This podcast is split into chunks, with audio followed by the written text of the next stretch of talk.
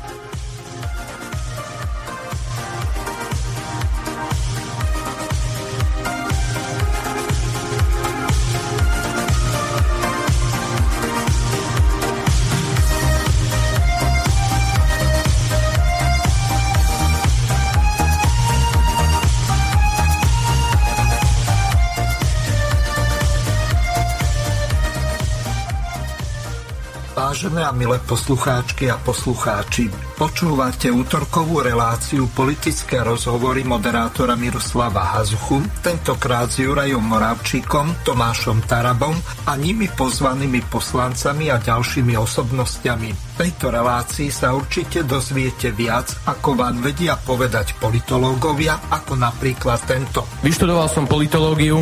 Málo kedy sa dá s politológiou v praxi niečo robiť. Ľudia stále volia Fica a Smer ako politolog sa ich občas pýtam, prečo stále volíte Fica, že nevadia vám všetky tie kauzy. Oni mi povedali, že dobre, každý má nejaké chyby, ale pozri sa, nie je ten Fico až taký zlý, veď dal nám aj vlaky zadarmo. Dobre, vlaky zadarmo, hej, to dal aj Hitler a chodili na čas. Hej.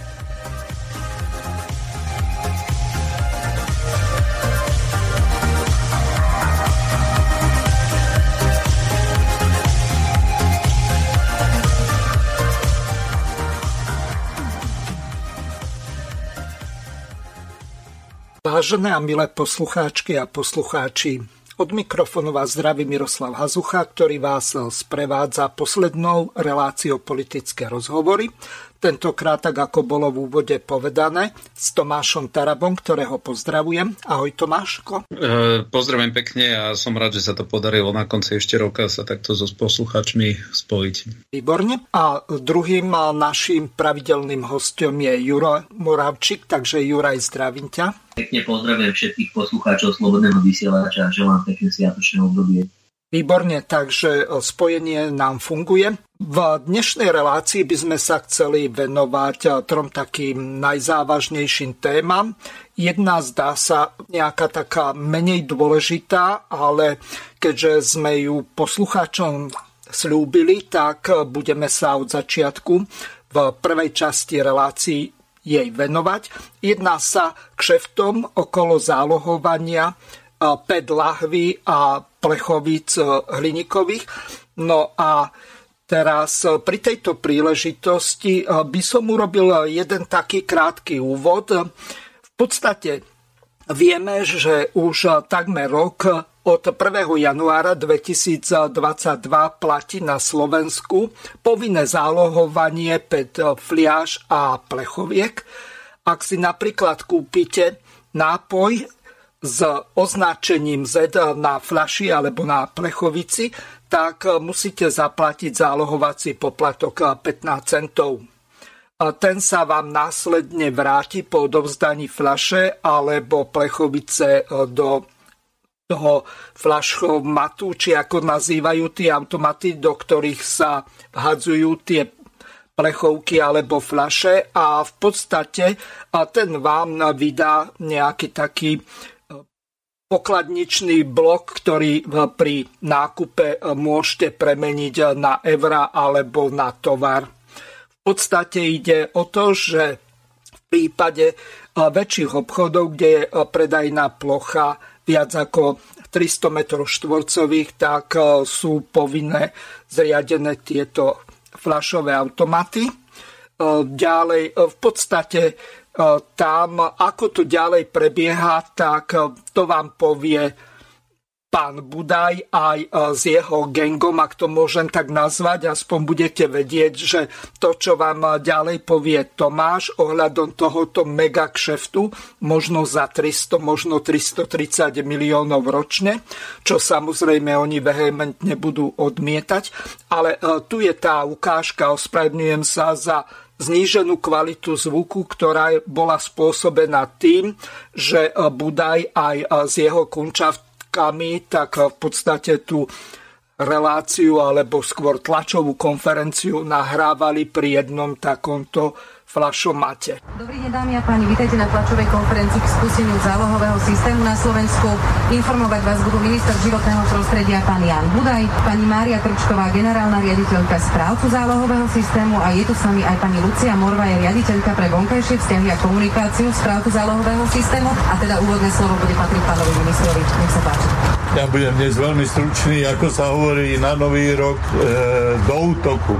Toto je prelomový okamih, Slovensko začína recyklovať PET flaše a takisto hliníkové plechovky, ktoré, ktoré zamorovali slovenské lesy. Tieto flaše sme chodili vyberať e, z jazier, za, zaplňali rieky, dostávali sa do našich horských e, prostredí a od nás e, ničili potom moria oceány. Zálohovaním, ak sa zúčastníte zálohovania, zmiznú PET flaše a možno práve tí, ktorí hlavostajne vyhadzovali ich teraz ochotne budú zbierať. Za každú, ktorá bude mať Z, tu na e, dostane potrebiteľ 15 eurocentov. Systém zálohovania je súčasťou ofenzívy e, ministerstva proti špine, proti odpadu na Slovensku. V minulom roku sa podarili prvé kroky, začalo sa odstraňovanie PCB látok, zakázali sme dovoz jadrového odpadu, za, e, dosiahli sme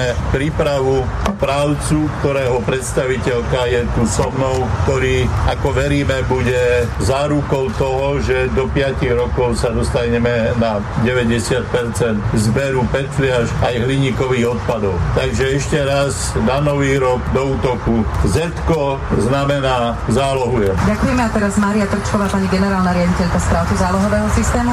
Zálohový systém je osvedčeným riešením pre viac ako miliardu nápojových obalov, ktoré sa ročne na Slovensku uvedú na trh. Ako všetci isto viete, dnes väčšina z týchto obalov končí tam, kde nemá. Nevytriedené, nerecyklované a veľakrát voľne pohodené v prírode či v našom okolí. Práve vďaka zálohovaniu by mal byť tomuto koniec. Budeme vedieť zvýšiť aktuálnu mieru vytriedenia až na 90% a efektívne recyklovať. Jedným z našich hlavných cieľov je práve to, aby sme vyzbierané PET fľaše a plechovky použili pri výrobe nových, čím uzavrieme tzv. materiálovú slučku. By som odozdala slovo mojej kolegyni, ktorá vám povie, čo znamená v praxi zálohový systém pre spotrebiteľa. Pekný deň prajem všetkým a v prvom rade vám veľmi pekne ďakujem, že tu ste a že informujete spoločne s nami spotrebiteľa, aká zmena vlastne prišla na Slovensko a to základnou zmenou je tak, ako povedal aj pán minister, že každý jeden obal nápojový, či už je to plastová fľaša alebo plechovka so symbolom Z, zálohované sa zálohuje za 15 eurocentov. To znamená, ak nájdete na pulte plastovú fľašu a plechovku od nápoja, ktorá má tento symbol, vrátite ju naspäť do obchodu, či už do zálohomatu formou automatizovaného odberu, alebo v menších predajniach, napríklad pri pokladni spôsobom ručného odberu ručným skenerom. Iba za takto označenú plastovú fľašu a plechovku dostanete 15 centov. Máme pred sebou aj prechodné obdobie. Tak závažný systém a komplexný systém sa nedá spustiť zo dňa na deň, preto ešte v priebehu nasledujúceho pol roka, to znamená do konca júna 2022, sa môžete na púte stretávať so starými nezalohovanými obalmi, ktoré sa budú dopredávať. Preto je veľmi dôležité všímať si symbol Z pri čiarovom kóde a iba tieto plastové fľaše a plechovky vrácať na odberné miesto. Všetky ostatné nápojové obaly, ktoré nie sú označené, patria tak ako doteraz do žltých nádob na triedený zber. Tie do obchodu nenoste. Čo je ešte veľmi dôležité a o čo by sme chceli poprosiť spotrebiteľov, dlho sme čakali na zálohovanie a naozaj konečne prichádza na Slovensko, aby vyčistili rieky, ulice, aby naozaj všetok vyzbieraný odpad sa účelne recykloval a používal naspäť. Aj si vyžaduje spoluprácu a istou mierou aj trpezlivosť a ústretovosť. Preto buďte prosím ústretoví aj voči pracovníkom predajní, ktorí naozaj rozbiehajú tiež nový systém. Ak sa budete stretávať s nejakými nedokonalosťami, dajte tomu šancu, postupne to spolu vyladí. No uvidíme, ako to vyladia. V podstate sa jedná o to, že pravdepodobne alebo s istotou blížiacou sa k istote, eh, tak eh, skončia stovky miliónov eur z tých eh, pliaž a plechovic, ktoré v podstate nevykúpia späť, tak v rukách alebo vo vreckách nejakých tých špekulantov. Tomáš, ty si bol citovaný v hlavných správach, kde o teba prebrali jeden taký príklad, tak ho našim poslucháčom pripomeniem. Jedná sa o článok z 27. júla 2022, kde si použil tento príklad. Poliak, ktorý prechádza Slovenskom, kúpi si plechovicu alebo plechovku za 15 centov. Samozrejme zaplatí takúto zálohu. Plechovku však vyhodí napríklad v Rakúsku, alebo tam ju odovzdá e, do zberu, lebo v podstate aj e, tie plechovice, ktoré sú z iných štátov, napríklad Čiech, kde ešte e, nebeží tento systém, tak sú použiteľné aj u nás, to doplňujem. A v podstate tých 15 centov už sa do systému nikdy nikomu nevráti a nebudú vyplatené. Myslíte si, že skončia tieto peniaze v štáte? Omyl. Podľa odhadu takto nevyplatené e, bude tento rok asi 300 miliónov eur. Viac e, o tomto biznise nám teraz povie Tomáš Taraba, ktorý je hosťom jeho relácie politické rozhovory s Tomášom Tarabom a Jurajom Moravčikom. Okolo tohoto sa spustila lavína nenávisných komentárov, hlavne zo strany tých, ktorí pravdepodobne alebo s pravdepodobnosťou blížiacou sa k istote na tomto zarábajú. Takže Tomáš, ako si e, dospel k tejto sume, že sa jedná približne o 300 miliónov eur a môžeš to aj do podrobností rozviesť. Nech sa páči, má slovo. Uh, ďakujem pekne ešte raz za slovo. Uh, počuli sme Budaja, počuli sme predstaviteľov tohoto zálohového systému. Ja musím povedať, že keď sa schváloval tento systém v parlamente, ak si teda dobre spomínam, tak to prebehlo v skrátenom legislatívnom konaní. V podstate nikto o tom nič nevedel. Vyzeralo to tak incitne, tak pekne, tak naivne, že poďme zálohovať, čak kto by mal problém so zálohovaním. Veď nikto nechce, aby sa potulovali fľaše niekde v prírode alebo po ceste alebo podobne. No a to, čo vlastne v tej rýchlosti bolo schválené, tak bol schválený systém, e, ktorý spravuje nezisková organizácia. Tej neziskovej organizácie, prosím pekne, štát nemá ani jedno jedino percento svojho podielu. Zdá sa niekomu normálne, že štát vlastne zo zákona vytvorí dopyt po niečom, pretože teraz si predstav, že tým, že ne, dáš povinnosť niekomu e, dávať 15 centov na nejakú cenu, tak vlastne ty vytvoríš umelý nejaký produkt, umelý dopyt a e, štát nemá žiaden záujem na tom, aby tam mal nejaký podiel v tej spoločnosti. Čo to znamená, keď štát nemá žiaden podiel v tej spoločnosti? Poprvé, Štát tam nevie poslať na najvyšší kontrolný úrad na preverenie akýchkoľvek údajov a akýchkoľvek e, dát, ktoré z tejto spoločnosti vychádzajú, pretože tá spoločnosť nemá nič so štátom. Tá spoločnosť je nezisková organizácia vlastnená e, štyrmi súkromnými asociáciami. E, hovorím súkromný preto, lebo to sú akože asociácie, ktoré sa vždy tak akože honosne E, nazývajú, ale keď prídeš do detailov, tak jedna asociácia vlastne združuje ako keby obchodné reťazce, druhá asociácia, neviem, tuším, výrobcov nealko či alko nápojov, proste sú tam všetci títo na trhu. No ale základná črta je, že vlastne to, tú spoločnosť, vlastne tie najväčšie spoločnosti, keď si to úplne rozdrobíš na, do detailov. No a prosím pekne, štát sa zistilo, že on nemá ani vo vedení tej firmy nikoho, veď ako by mohol mať, keď tam nemá žiaden podiel, má tam niekde v dozornej rade. No a to, čo ma úplne šokovalo, e, ja som ti teraz poslal taký link, e, ak si otvoríš WhatsApp, tak e, tlačová agentúra Slovenskej republiky uverejnila v roku, uverejnila v podstate rok pred spustením tohoto systému. 12. júla 2020 článok, ja som ti to poslal, volá sa ten článok Analýza dvojbodka segment nealko nápojov má pred sebou dôležitú sezónu. Keď si prečítaš tento článok celý, tak na konci článku prídeš, tak prečítam ti túto vetu. Spotrebitelia v Slovenskej republiky nakúpili takmer 775 miliónov litrov nealko nápojov ročne. Je tam takáto veta. 775 miliónov litrov nealko. Ak by si si zobral, že každý, kto chodí do obchodu a podobne, tak e, po väčšine sa kupujú nejaký, nejaký mix, hej, že niekto si kúpi litrovky, niekto si kúpi 1,5 litrovky, ale po väčšine si kupujeme politrovky, niekedy plechovky sú 0,3.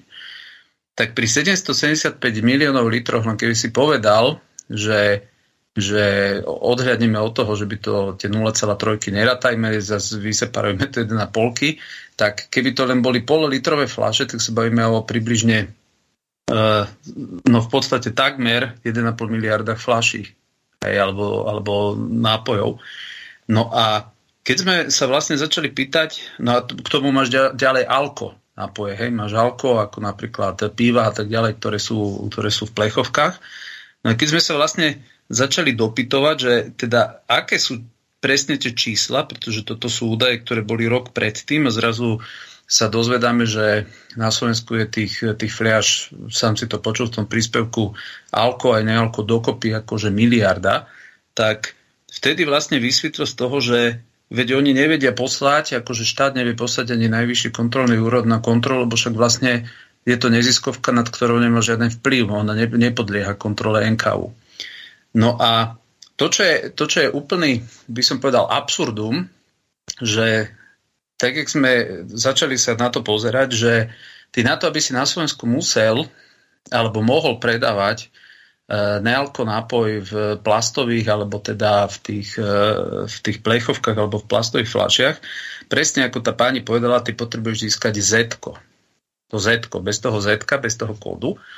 E, jednoducho tie automaty ti nezoberú ten tvoj, ten tvoj produkt. A teraz si zober, že či je podľa teba normálne, že to Z vydáva tá istá spoločnosť, tá istá vlastne neziskovka. To znamená, ty keď nezostaneš Z teoreticky, ako nedostaneš mesiac, dva, tri a boli ľudia, ktorí nás v parlamente kontaktovali a došli s týmito príbehmi, že sa jednoducho k tomu Z určitú dobu nevedeli dostať, a dostali to potom až v podstate neskôr, ale oni de, de, de facto a de jure, ty keď ne, nemáš Z, ty nevieš predávať. To znamená, vznikla teraz otázka, že či je normálne, že firma, ktorá sa tvári, že je vlastne o recyklácii, tak v skutku je aj o tom, že vydáva ako keby tebe licenciu na to, aby si niečo mohol predávať, lebo ty keď predávaš produkt a máš povinnosť e, vlastne predávať zálohovaný produkt, ako je napríklad teda PET fľaša, keď to je raz PET, tak musíš e, uplatňovať na to e, tých 0,15 plus vlastne musí byť recyklovateľná, tak si teraz zober, že tí ľudia sa nevedia, alebo ak sa v určitú dobu, alebo keď vzniká tá otázka, že, že či má niekto povinnosť, nejakú časovú harmonogram a tak ďalej, vydať im to Z, to zrazu sme začali byť dopytovaní v parlamente od subjektov, ktoré na trhu boli, že proste, že či je toto normálne, že jednoducho ten istý subjekt, ktorý má na starosti uh, vlastne recykláciu, tak aj vydáva to Z. Hej, to znamená, či tam nevzniká zbytočne priestor na to, vzhľadom na to, že keď si pozrieš napríklad štruktúru vlastníctva tej neziskovej organizácie, že či aj tam nemôže dochádzať ne, v podstate niečomu tako, ako je napríklad obmedzovanie o, súťaže hospodárske, lebo keď ti nedám Z, tak jednoducho ty máš problém niečo predávať. No a takto postupne, ak sa to rozmotávalo, rozmotávalo, tak jednoducho z toho viacerým aj poslancov Národnej rady začalo byť trošku, poviem to, e, nevoľno, pretože toto E, sa síce tvári, že to je strašne zaujímavé, že to je strašne pekné. Ja si myslím, že je sa, samozrejme veľmi potrebné, aby sa, aby sa na Slovensku recyklovalo, nikto proti tomu nič nemá, ale dodnes mi nikto nevysvetlil, prečo žiaden podiel v tej neziskovej organizácii, keď teda štát tej neziskovej organizácie vytvoril nejaký priestor a teraz, keď budeme vychádzať z tých oficiálnych údajov, ktorí uviedli a predpokladajme, že sú pravdivé, to znamená, že je tu 1 miliarda friáž a oni tuším uviedli niekde, že e, tento rok je návratnosť 680 tuším miliónov. Hej, to znamená, to, to sú presne tie, alebo do 700 miliónov, to, ten, ten zbytok sú presne tie fľaše, ako napríklad som ti povedal, že nejaký Poliak si niečo kúpi, vyhodí to v Rakúsku, už nikdy z toho systému tie peniaze jednoducho sa neuvidia. Rovnako e, napríklad proste ľudia to vyhodia, nevratia to tak ďalej. Tie peniaze zostanú v tej firme. A tento rok, ak by sme vychádzali z ich údajov, tak iba tento rok zostane potom približne 300 miliónov nevratených fliaž alebo plechoviek a keď si dáš 300 miliónov krát 0,15, tak sa dostavíme niekde na úroveň 45 miliónov eur. A ja sa teraz pýtam, či nikomu v tomto štáte nevadí, že niekde na nejakej neziskovke má skončiť 45 miliónov eur. Podľa týchto údajov. Ja sa pýtam, že prečo, za, z akého dôvodu sa my nevieme dostať k tomu, že dobre, ako teda vyzerajú tie dáta, keď ti hovorím ešte mesiac dozadu, e, jeden rok dozadu boli uvedené čísla, ktoré som ti aj poslal, teraz e, si to potom môžeš nezávisle pozrieť. A tretia vec, ktorá je, ktorá je úplná čerešnička na torte, ti to prečítam, sa mi dostal v podstate taký materiál, ktorý vyprodukovalo Ministerstvo životného prostredia Slovenskej republiky. A, a predstav si, že do 50% príjmov, teda e, je tu napísané nakladanie so sumou nad 50% týchto príjmov podlieha schváleniu Ministerstva životného prostredia. To znamená, že v podstate vo vedení e, si oni môžu úplne dobrovoľne rozhodovať do 50% e, tých príjmov na, nazývajú to, že na fungovanie systému, hej, na fungovanie toho systému. To znamená, že E, ja neviem, tam predpokladám, že na fungovanie systému, keď niekto povie, že treba robiť teraz reklamy, hej, lebo ty nevieš, že treba recyklovať, lebo tebe 15 centov nechybá, tak na to ešte potrebuješ sa to dozvedieť niekde z reklamy, tak predstav si, že, že práve preto e, je, je, je udivujúce, že Budaj to nastavil napríklad tak, lebo si zober, keby to bola štátna organizácia, tak štátna organizácia musí držať peniaze napríklad na E, v systéme štátnej správy na účtoch vlastne v štátnej pokladni.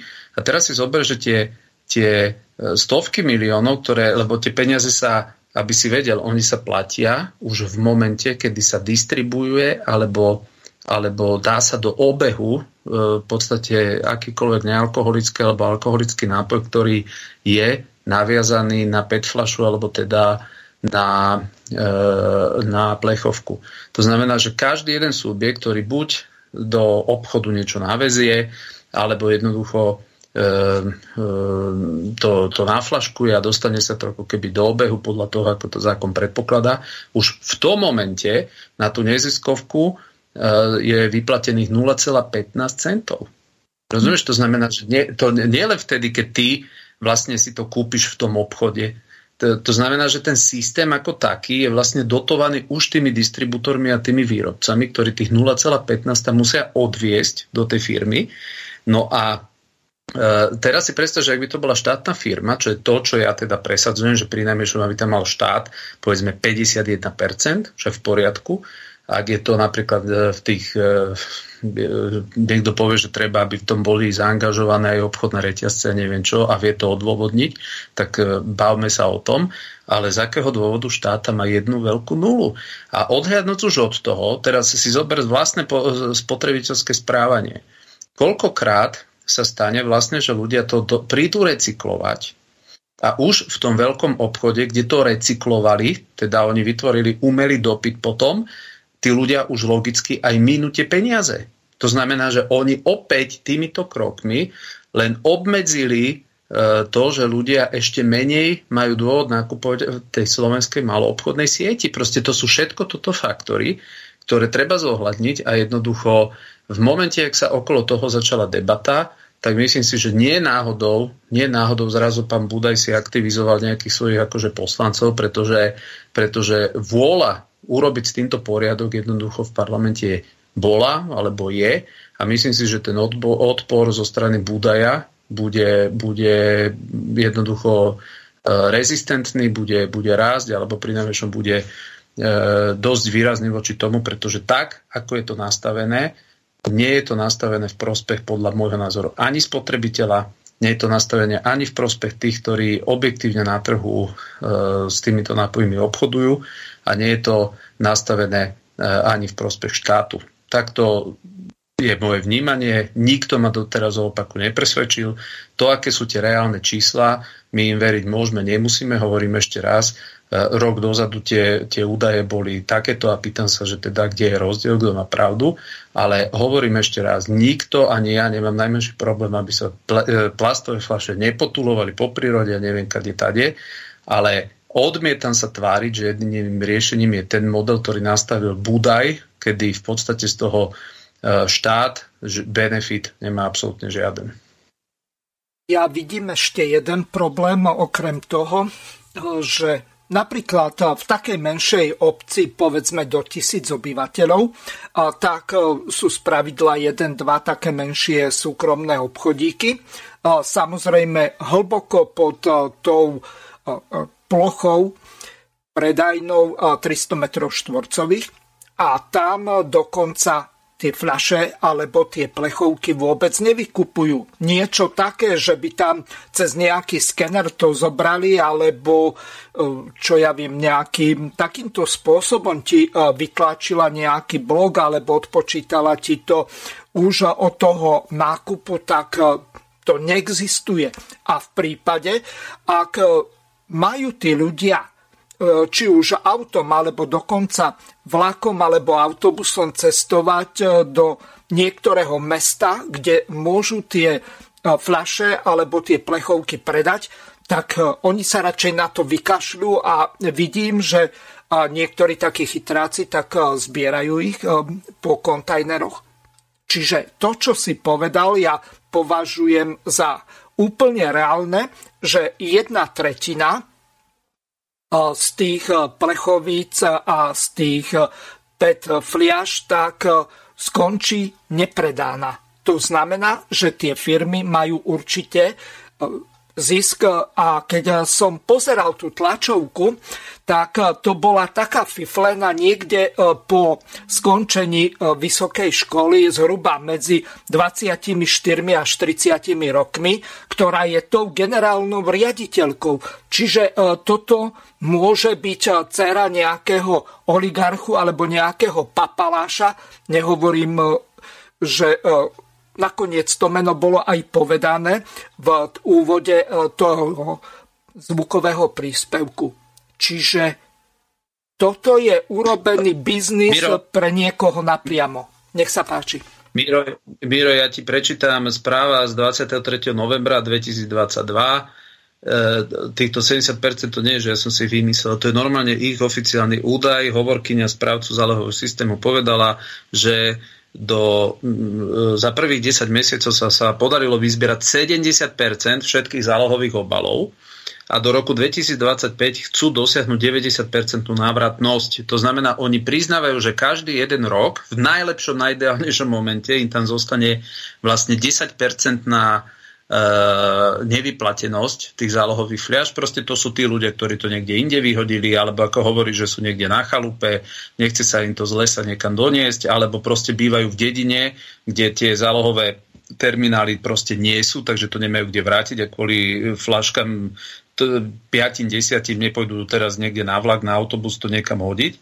No a takže, takže realita teraz tento rok vychádza, že bude niekde okolo 70%, no a rátajme spolu, je tu uvedené, že podľa ich údajov 900, počkej, tuto to je, tento rok sa umiestnilo na trh približne 980 miliónov plastových teda obalov e, týchto, takže to máš 1 miliardu a návratnosť teda je cca niekde 680 miliónov, takže sa bavíme o 320 miliónoch, ktoré, alebo rátajme 300 miliónov, ktoré zostanú, daj si 300 miliónov obalov krát 0,15, to sú oficiálne údaje, to je 45 miliónov eur skončí v tomto geniálnom zálohovom systéme iba tento rok. A ja sa teraz pýtam, že prečo to mi je úplne jedno, aká je tá suma. Mne to je úplne jedno, nech je to, nech je to aj jedna jediná flaša. Ja sa pýtam, z akého dôvodu to, čo tam zostane, nekončí na účte štátu. Nech mi toto niekto vysvetlí. Prečo to nekončí na účte štátu? Nech mi niekto vysvetlí, prečo sa mení spotrebiteľské správanie tým, že veď 90% ľudí to chodí vrácať možno do troch e, veľkých nákupných centier. Hej, do, do reťazcov tí ľudia tam zostanú a už si urobia ďalšie nákupy. V poriadku, je to pohodlné, je to, je to ekonomické, chápem to, ale treba povedať aj to B, že tým, že tie malé predajne to nevedia mať, lebo keď ti tam teraz niekto donesie, ty si nemáš kanda ten terminál, tak je úplne logické, že jednoducho tie plastové flaše ty ich tam nemáš ani kde potom recyklovať, no lenže výsledok je ten, že tí ľudia tam potom do tých obchodov zrejme chodiť nebudú. Keď majú nejaké plastové flaše, tak povedia si, idem toto vrátiť a hneď si tam aj nakúpim, pretože ti tam preskenujú ten lístok. To znamená, opäť je to nastavené len pre veľkých a znevýhodňuje to malých. A ja sa pýtam, a doteraz mi nikto nevysvetlil, prečo tam ani 1% nemá štát, prečo vo vedení tej firmy okrem dozornej rady, dozorná rada je obyčajný štatista, prečo žiadny konateľ, žiaden štatutár tej firmy není nikto zo štátu, pričom celý tento biznis je nastavený na základe zákonov. Však zákon Národnej rady rozhodol, že musia sa prihadzovať 0,15 centov na zálohové flaše a tu je neziskovka, ktorá to celé bude manažovať. Si predstav, že tá neziskovka vlastne robí výkazy, hej, že koľko ako ona sparúváva, že koľko bolo uvedené na trh, koľko sa predalo a tak ďalej. Ak to poviem trošku inak, to je to isté, ako keby my sme nejaké neziskovke dali riešiť DPH. Veď to je taký istý, keď si, keď si to zoberieš, že sa bavíme o iných číslach, ale je to tá istá metodika, že robíš nejaké výkazy. A z akého dôvodu štát toto celé dal preč? Takže tieto omačky, ktorými nás krmi Budaj a rozpráva tu o proste áno, ideme chrániť vody, super, poďme chrániť. Ale mne zaujíma, prečo Budaj nechce, aby v tom štát mal e, v podstate najväčší a dominantný vplyv. Pokiaľ ten štát nebude mať 51%, pokiaľ tie peniaze nebudú na účte e, štátu, dovtedy ja tomuto systému dôverovať nemám najmenší dôvod a tých ľudí, ktorí tomu dôverovať nebudú, bude rovnako pribúdať, pretože tie odpovede na toto nebudú. A to hovorím ešte raz, boli sme aj kontaktovaní firmami, ktoré nám hovorili, že tiež nepovažujú za normálne, že to Z vydáva tá istá firma, ktorá vlastne robí tú recykláciu. Veď to Z by potom mal vy, e, vydávať nejaký iný inštitút, pretože keď obrazne povedá, alebo keď to priťahne za vlasy, vzhľadom na to, že štát tú neziskovku nevlastní, ale vlastňajú sprostredkovanie nejaké aliancie, ktoré keď si pozrieš, aké majú členov, tak dojdeš na to, že sú tam tí najväčší hráči na trhu, či, či vo veľkom obchode, či e, v produkcii nealka a tak ďalej a tak ďalej, tak treba zabraniť aj tomu, aby cez tento inštitút sa spôsobovalo to, že nebude kazená hospodárska súťaž na Slovensku. A o tom toto je. Takže Takže tieto zletlé omačky, ktoré okolo toho rozpráva Budaj, môžu, môžu byť tak pre nevedomých, ale tie otázky ako zákonodarcovia my musíme klásť. A dodnes žiadne odpovede poriadne na toto neboli, preto ja som dal návrh zákona do Národnej rady, aby sa ten systém zoštátnil. E, neverím tomu, že to teraz nájde už podporu, pretože, pretože je vidieť, ako sa úplne zježil Budaj. A, a ja osobne sa neviem zbaviť pocitu, že práve aj tie jeho akože e, platformy a neviem čo všetko, tak primárne súvisí s tým, že, si, že chce chrániť ten systém tak, ako je teraz nastavený. No lenže keď si zoberieme, že za 320 miliónov sa dajú postaviť e, tri nemocnice, tak e, a vidíme, v akom žalostnom stave je slovenské zdravotníctvo alebo aj školstvo, rozpadajú sa nám školy po obciach alebo mestách, my tie peniaze potrebujeme. A e, toto sú peniaze, ktoré jednoducho prídu e, z tohoto, do tohoto systému, tak prečo by štát alebo veď nakoniec to okrídlené heslo, že štát je zlý vlastník, tak len kvôli tomu to dáme nejakej neziskovke, ktorá e, si bude z tohoto plniť vrecka. Mne to prípada úplne strelené. Pozri, podľa ich údajov je to 45 miliónov tento rok. Bude to každý rok nejaká suma. Budú to milióny, ktoré tam zostanú každý rok. Podľa údajov, ktoré som ti uvedol, iba v roku 2020 sa na Slovensku predalo 720 miliónov nealka, litrov nealka. Na, e, e, to, to keď si v podstate len, len vynásobíš, že, že že dáš to krát 0,5, že, e, povedzme tretinu si daj, že boli 0,5 flaše, potom si tam daj plechovky 0,3, tak dojdeš k číslam, ktoré sú iné a preto ja čakám vysvetlenie, prečo tie údaje sú iné. No ale to, čo je najväčší vrchol, že štát, to, ja ti to poviem to isté, to máš ako keď niekto nastaví, e, povedzme, E, teraz povieme zdravotné poistenie. Niekto ti povie, že musíš platiť zdravotné poistenie a keď ho platiť nebudeš, je to trestný čin, takže musíš platiť zo zákona zdravotné poistenie. A teraz povie nejaká inštitúcia vlastne, že musíš to platiť jej a to bude len súkromná inštitúcia. Že nebudeš mať ani štátnu. Veď aj v tom zdravotníctve máš štátnu a máš súkromnú, môžeš sa rozhodnúť. A teraz si predstav, že by niekto urobil, že musíš platiť zdravotné poistenie a musíš to platiť iba nejaké neziskovke, ktorú nevlastní v ničom štát. A nemáš tam vo vedení nikoho, iba v nejakej dozornej rade, pro forma by sa nepovedalo, 50% e, iba e, to, čo ide nad 50% príjmov, môže sa k tomu vyjadrovať akože štát, do 50% nie, hej, no tak potom jak to máš nazvať? Jak to máš nazvať, že to je akože super nastavený model? No ja to tak nazývať nebudem. A, a, a Budaj tu môže tlačiť tieto omačky okolo toho, koľko chce. Jednoducho ten systém má byť oveľa, ale oveľa viac manažovaný štátom a poprvé považujem za absurdné, aby ten systém rozhodoval o tom, že bude on udávať tie Z, pretože nemôže ten, kto recykluje, vlastne cez tieto Z určovať, kto môže aj predávať.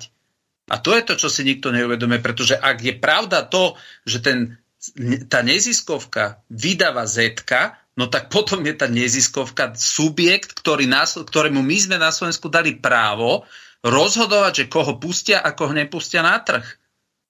Hm? A toto už nemá ani s demokraciou a to nemá najmä s konkurenciou nič spoločné. Takže toto sú otázky, ktoré ja som proste otvoril a, a ne, nepočul som ok- žiaden, žiaden proti tomu argument v zmysle, že vieš, čo je to super nastavené. Jedin, čo sa udialo, že Budej sa ozval, že má nejakú platformu a zrazu ide robiť cirkus. A som presvedčený zo svojho pohľadu, že ten cirkus robí preto, aby tento systém uchránil tak, jak je nastavený.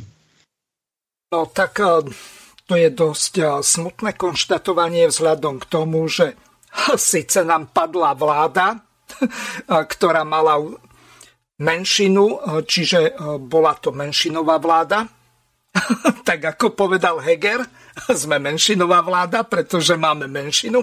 A teraz majú ústavnú väčšinu a mnohí e, sú vytočení z toho, e, čo vlastne tým hlasovaním, myslím z opozície, dosiahli.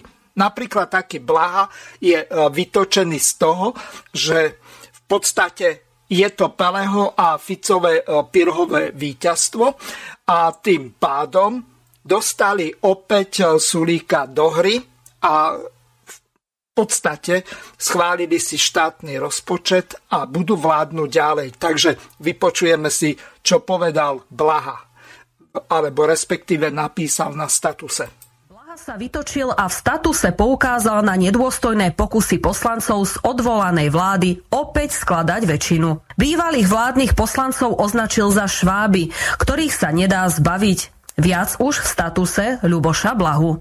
Keď som bol malý, mali sme raz v kúpeľni šváby.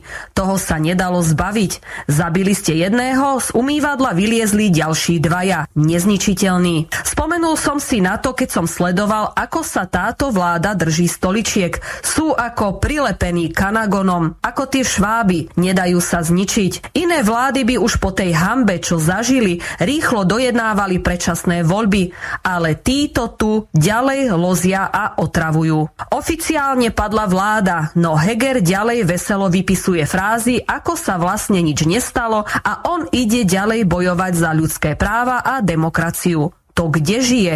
Ešte včera tu Matovič vrieskal, že Sulík je zlodej a on má vraj dôkaz a už dnes počúvame, že strany týchto dvoch tragédov majú byť súčasť novej 76. Zbláznili sa? A predpokladom vraj má byť odstúpenie Matoviča. Toho Matoviča, ktorý v prezidentskom paláci už raz odstúpil, ale potom trhal, telefonoval, utekal a šalel. Skúsia to na druhý krát a Pavlínka mu zavrie mobil do trezoru dôveru, aby mu nemohol zavolať Pročko a neodhovoriť ho? Kvôli ním tu hrozí energetický Armagedon. Ceny porastú na niekoľkonásobok, ľudia skončia na mizine a oni furt riešia len sami seba. A hlavnou témou liberálnych kaviarní je v tejto dramatickej situácii, či volal Matovičovi Pročko alebo nejaký iný orangután. A nie je to jedno? Matovič je psycho a počuje hlasy. Bodka. Psychiatri z celého Slovenska teraz teraz skúmajú najnovší Matovičov status, kde zase blúzni o boji s mafiou a vraj on sa nepoddá. On, pasiteľ, ide Slovensko zachrániť pred satanom a ľutuje, že zaváhal. Charles Manson by to nepovedal inak. A čo z toho teraz vyplýva? Jedna časť psychiatrov tvrdí, že Matovič tým odkazuje Saske,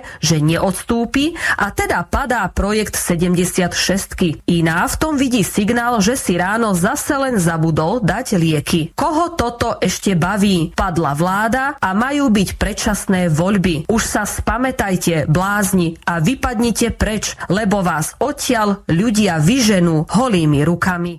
No neviem, či niekto niekoho vyženie. Belousovová zvaluje vinu na Smart Sulika, veľmi chytrý, ktorý okabatil celú opozíciu.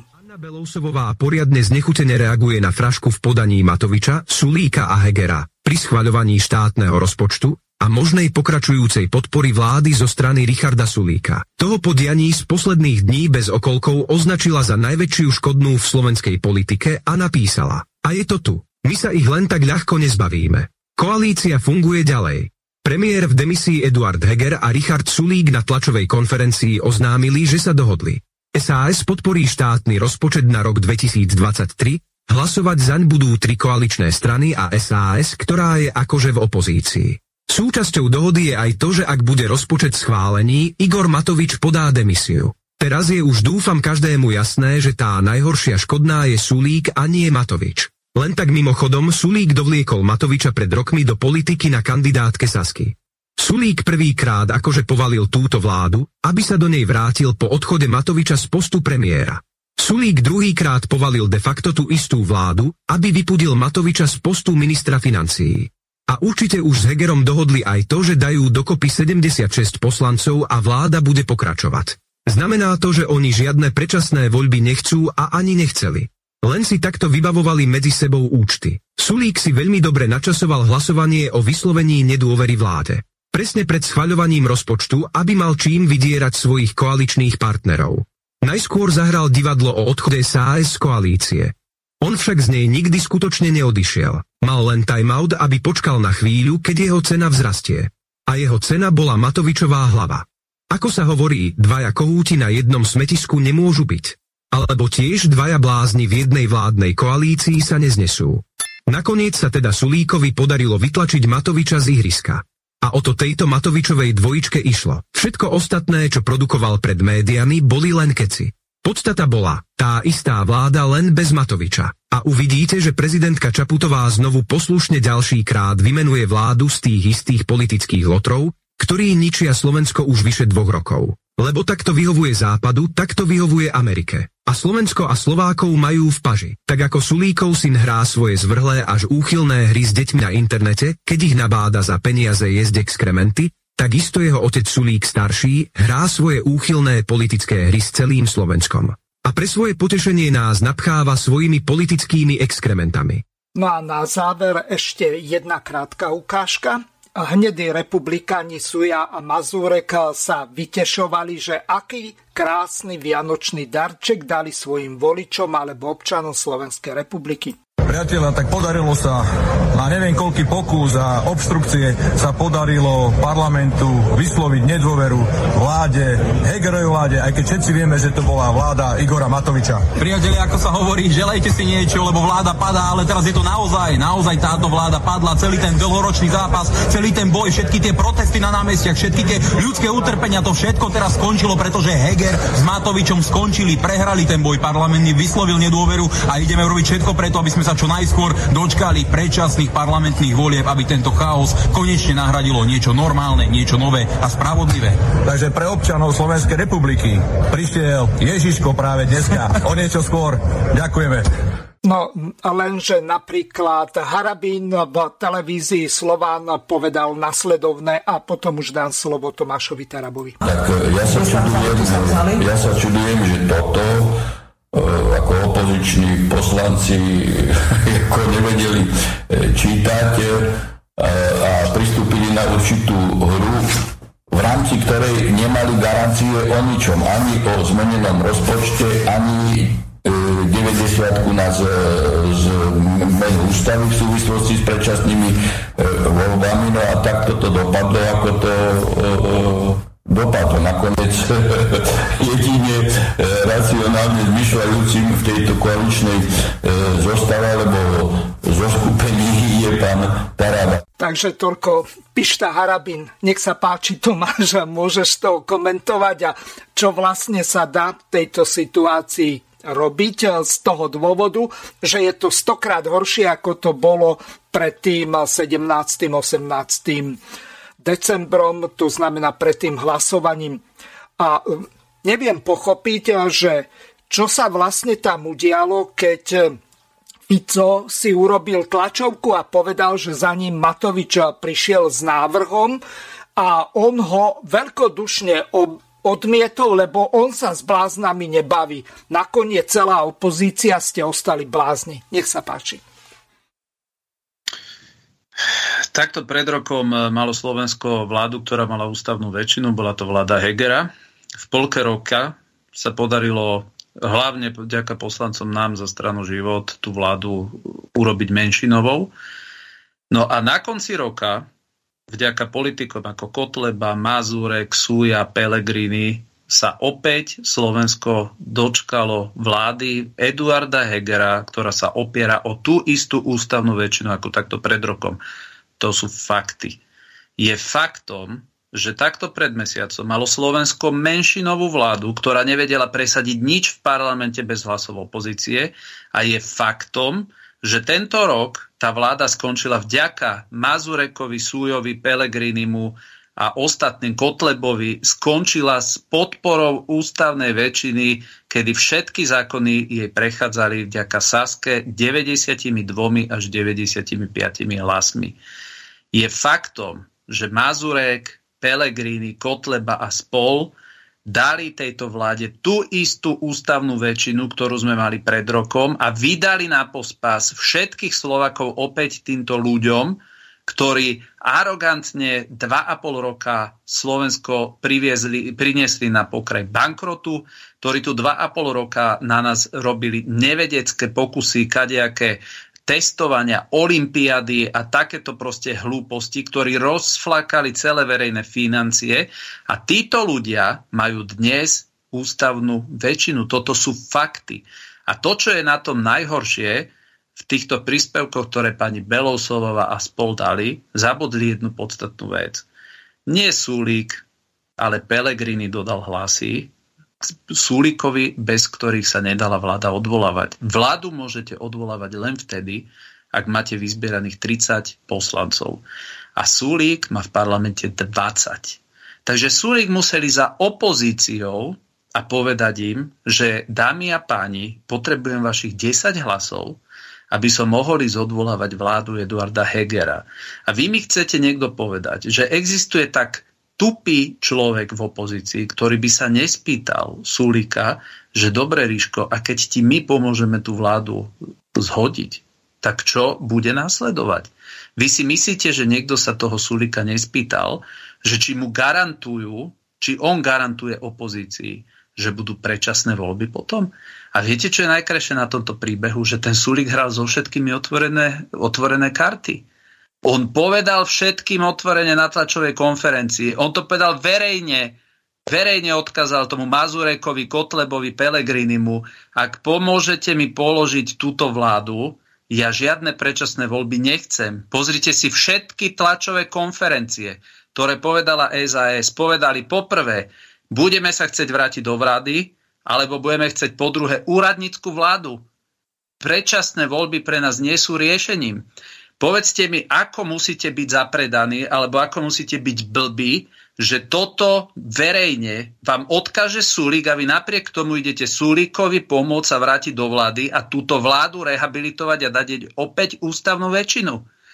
A miesto toho, aby títo ľudia sa postavili a teraz povedali, že vážení občania, tak ako keď vy zlíhate v práci, dostanete výpoveď, tak my sa balíme a odchádzame z parlamentu, pretože neexistuje vo svete stupidnejšia opozícia, ako je opozícia v slovenskom parlamente, ktorá dala Sulíkovi nielenže e, opäť moc, nielenže mu zachránila jeho 150 nominantov vo fabrikách, ale táto slovenská nekompetentná amatérska opozícia teraz urobila zo Slovakov opäť vázalov toho, aké nápady túto vládnu zostavu jednoducho napadnú. Slovenská opozícia, a ja som ich na to upozorňoval od leta, pretože v lete, keď sa hlasovalo o tzv. Matovičovi, som hovoril, odvolám Matoviča, dám hlasy na odvolanie Matoviča, Matovič mi je ukradnutý. Ale mám jednu požiadavku, aby Sulík nám deklaroval, že sa nevráti do vlády. Ja nebudem nikdy Sulíkovi pomáhať, aby sa do vlády vrátil bez tejto garancie. Pamätáte si, ako natáčali títo géniovia slovenskej politiky, Mazurek a tak ďalej, tie videjka, ako hovorí, drží Matoviča, drží Matoviča. Od začiatku im nešlo o nič iné, týmto amatérom v opozícii, len o to, aby pomohli Sulíkovi sa vrátiť do vlády. Každý už v lete vedel, že odvolávanie Matoviča nie je o Matovičovi, ale že je o Sulíkovi. Vtedy klamali tu tých ľudí, tlačili im tie ich, tie ich insitné nápady, že viete, keď padne Matovič, Matovič stratí nervy a potom vypíše nejak predčasné voľby. Ja som sa ich pýtal, aké predčasné voľby chcete na Slovensku vypísať, keď nemáte schválený ústavný zákon, na ktorý potrebujete 90 hlasov. Viete, čo je dnes chore? Že tých 90 hlasov my dnes potrebujeme ako opozícia, my máme 53 hlasov, slovenská opozícia, 53 hlasov. 20 hlasov má Súlik, takže to je 73. 20 hlasov má e, Smerodina, to je 93. To znamená, vy potrebujete na zmenu ústavy buď Súlika, a keď vám Súlik povie, že vám tie hlasy nedá, tak potrebujete hlasy Olano na to, aby ste zmenili ústavu. Vy mi chcete povedať, že nejaký Mazurek tomuto nerozumel? Že nerozumel tomu, že na Slovensku nemáme zmenenú ústavu a keby dnes sa postavilo 150 poslancov Slovenskej republiky a povedalo, my chceme predčasné voľby, tak ich nevedia zrealizovať, lebo nemajú zmenenú ústavu. Na vypísanie predčasných volieb potrebujete dve veci na Slovensku. Poprvé, potrebujete 90 hlasov, aby ste zmenili ústavu a po druhé, potrebujete druhýkrát 90 hlasov, aby ste vedeli ustanoviť konkrétny dátum volieb.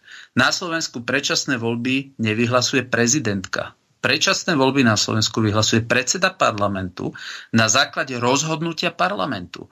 A práve preto celá moja aktivita viedla k tomu, aby koalícia sa dohodla s opozíciou na konkrétnom termíne predčasných volieb. A tá ponuka, veľmi konkrétna, prišla. Ona prišla v útorok, v deň hlasovania.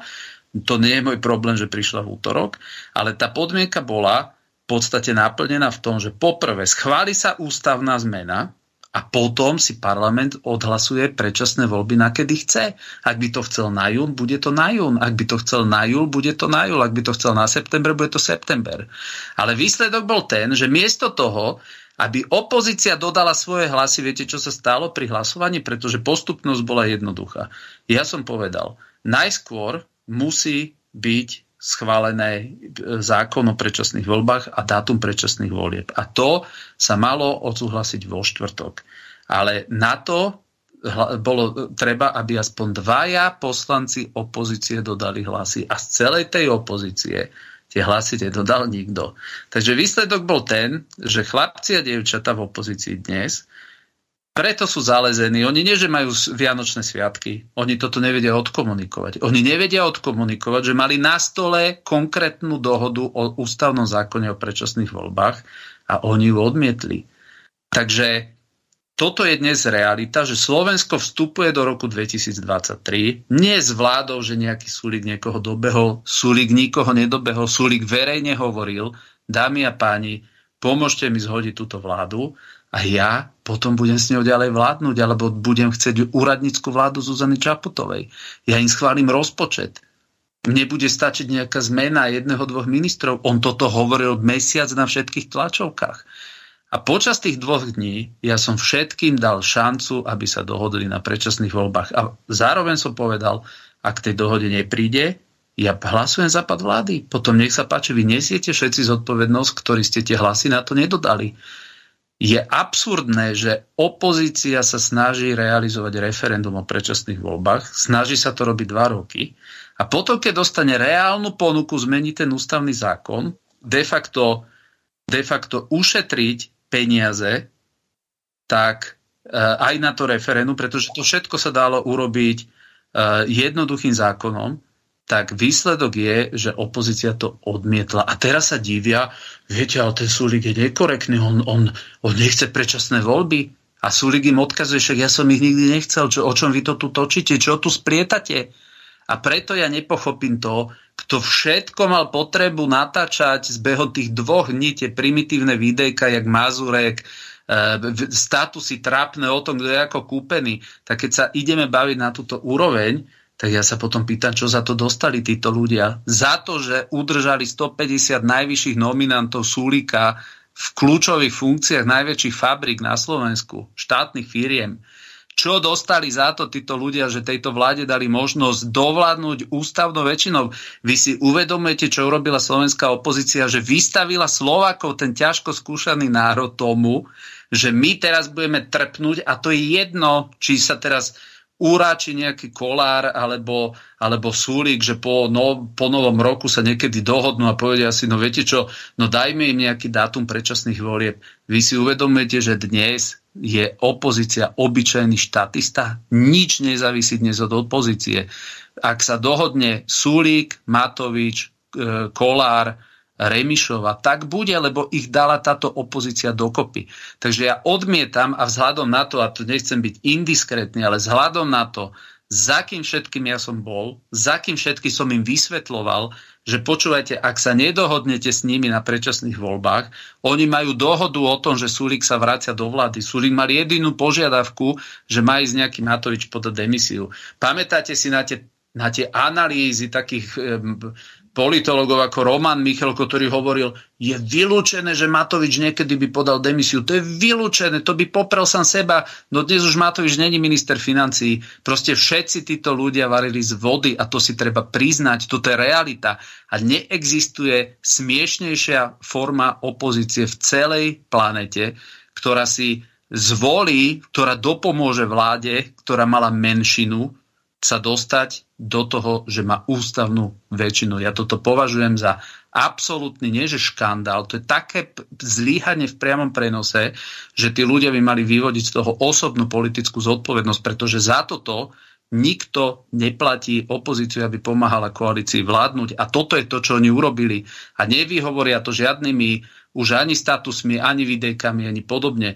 Ja nie som na nich urazený, že, že mali potrebu dva dní si do mňa kopať. Ja nepotrebujem im poukazovať na to, že ich dobehol teda ten, jak by to radi povedali, ten súlík, že ako malé deti, že oni poslúžili súlíkovi. Ale to, čo je, oni dokázali, že sú nekompetentní, pretože byť v opozícii je úplne niečo iné ako vo vládnej koalícii. Keď ste vo vládnej koalícii, musíte niečo tvoriť, musíte niečo vymýšľať, musíte niečo presadzovať a ľudia vás za to hodnotia. Keď ste v opozícii, vy máte len jednu povinnosť. Kontrolovať, kontrolovať vládnu moc a kritizovať, keď robia niečo zlé. Keby slovenská časť, nekompetentná časť opozície koncom roka nerobila nič, sedela so založenými rukami, po prípade si natáčala tie videá, ako to robia dva roky, tak dnes by sme mali dohodu o predčasných voľbách a menšinovú vládu. Táto vláda by dovládla v podobe, že nič by jej neprešlo bez súhlasu slovenskej opozície. Ten rozpočet, ten rozpočet má 8 miliardový deficit. Ten istý deficit 8 miliardový bol schválený to, že oni to rozhádzali do nejakých iných položiek a podobne. Slovensko dnes zrazu má ten istý rozpočet, o ktorom ešte Súlik hovoril dva týždne dozadu, že za žiadnych okolností ho nevie podporiť, lebo znamená bankrot. Opozícia pred dvomi týždňami mala tú sílu, že mohla diktovať, viete čo, slovenským občanom dajte toľko to na energie, firmám dajte toľko to na kompenzácie, ale tu na tie atomovky, Matovičové a podobne, tie tam vidieť nechceme, tie dajte odtiaľ preč. No a dnes, vďaka tomu, že tá slovenská opozícia, ten Mazuraj, Kotleba, Pelegrini pomohli Sulíkovi sa vrátiť vlastne za rokovací stôl a do vlády, tak dneska sú štatisti, nikto sa o ich názor nezaujíma. Takže preto prešiel aj ten rozpočet v tej podobe, ako prešiel. A toto je jedna, myslím si, že ak by to nebolo tragické, tak by to bolo násmiech, pretože takáto, takáto opozícia na svete neexistuje, ktorá by toto dokázala. Ja, ja o nej neviem. No, mám tu pripravenú ďalšiu ukážku. Mazurek na kultúrblogu sa takto oprel do teba. Matoviča neodvolali, lebo nechcú navrat Sulíka do vlády. Každý jeden inteligentný, premyšľajúci človek, ktorý pozeral tú rozprávu, videl, čo tam Matovič vyvádzal, videl, ako Matovič nakladal Saske. Ja vám poviem na rovinu, ja som tak tejto vláde nikdy nenakladal, ako Matovič nakladal Saske tam naraz. On ich označil za zlodejov, mafiánov, kšeftárov, kočnerových sluhov. Proste to bolo taký náklad, že ani Ficovi toľko nedával. Ani Ficovi toľko nedával, koľko nakladal Saske. To bolo niečo neuveriteľné. A ja som tedy vystúpil, že povedal som, že či si ešte niekto myslí, že Sulík sa chce vrátiť do vlády. A aj Sulík v tom prvom rade pozeral na mňa a dosť sa usmieval a hovorím, pozrite na ňo, ani on sa do tej vlády vrátiť nechce. A on tak mne prikyvoval hlavou, cigánikov a vedľa neho kýval úplne Grening taktiež a povedal som tu jednoduchú zásadnú vec. Slovenská politika je o tom, že tí štandardní politici vám neustále klamú alebo vytvárajú falošnú, falošný dojem, falošnú dymovú clonu. Sulík má nálepku rozbíjačov vlády. On potrebuje, aby pre tú časť, povedzme 2-3% jeho potenciálnych voličov, nemal tú nálepku rozbíjača vlády, čiže on musí pôsobiť konštruktívne. Viete, ja sa chcem zbaviť toho psychopata a následne chcem konštruktívne pracovať. Tak vysiela taký ten signál. Viete, áno, ja chcem potom, a on to tam zdôraznil, nie vrátiť sa do vlády, ale začať rokovanie o možnej budúcej vláde. Čo, čo je niečo také ako jednoducho, že nič.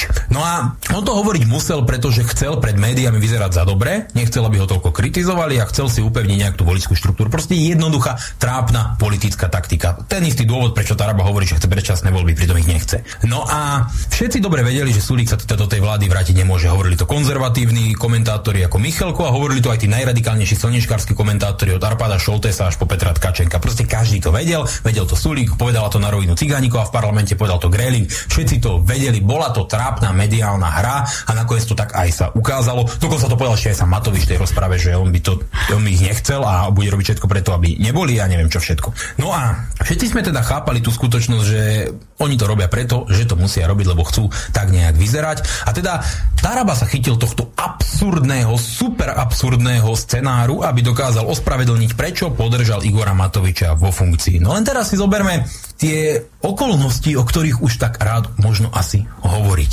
nechce. V prvom rade celá opozícia, hlas, smer, SNS, my, Saska, občas sú opozičné, občas uh, im proste prepína, ťažko povedať.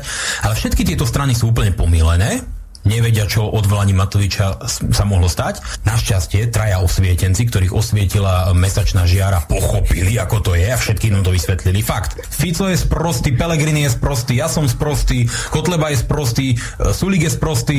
Každý, kto chcel odvolať Matoviča, de facto každý okrem Tarabu je sprostý, ale oni sú tí osvietení, tak daj Boh im viac múdrosti. A zoberme si teda, že kto jediný z tej opozície sa najviac musí bať predčasných volieb? No asi ten, ktorý má najnižšie preferencie. Z hodou okolností je to práve ten jediný, ktorý nechcel odvolať, hlasovať za jeho odvolanie. A všetci dobre vieme, že teda Taraba by v ďalšom parlamente za takéto konštelácie nebol. To je fakt. Nebude si vypúšťať vlastný rybník. Keby chcel predčasné voľby, no tak skončil. Takže mm, rozmýšľajte to takto.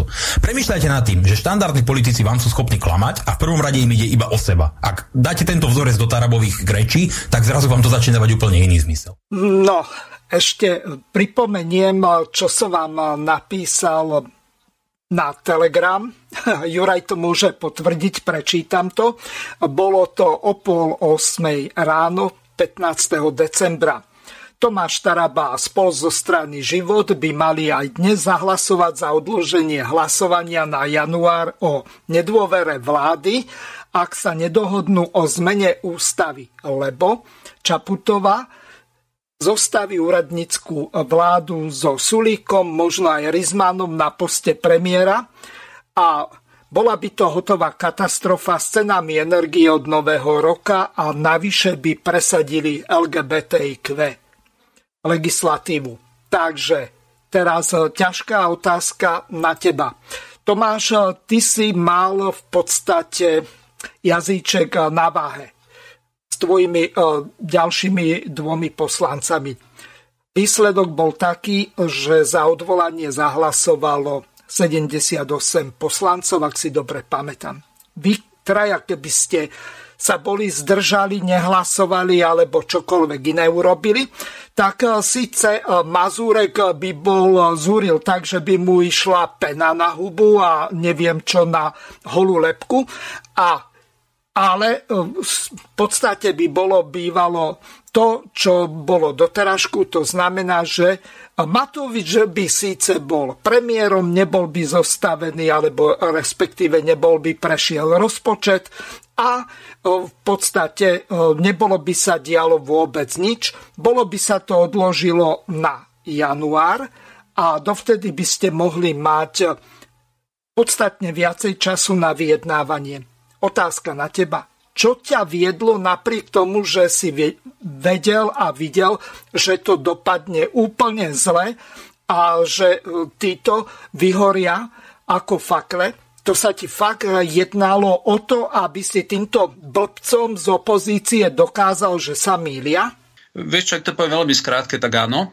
E, lebo dnes naozaj rozdelujem tú opozíciu na dve časti. Jedni sú úplní hlúpaci, ako je Mazurek, ktorý, ktorý naozaj, keby išiel, jak to Kotleba o ňom povedal, keby išiel oberať jablka do Talianska, tak by urobil lepšie, pretože tieto rozhodnutie, ktoré prijal on, dnes dali presne to, čo v tomto videjku prezentoval, presne to sa splnilo.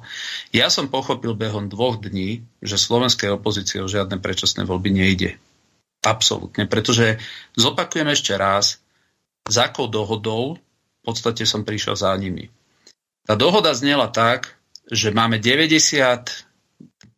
vyše 90 hlasov, konkrétne ich bolo 120, na prijatie zákona ústavno, ústavného zákona na, pre, na konanie predčasných volieb. Aj to sa potvrdilo, pretože pri hlasovaní o tom, aby pred hlasovaním o dôvere vlády sa prijal tento ústavný zákon, tak za tento zákon hlasovalo, myslím, 60, eh, pardon, hlasovalo 74 poslancov vládnej koalície plus my traja. To znamená, že tam boli vlastne 71 hlasov z vládnej koalície.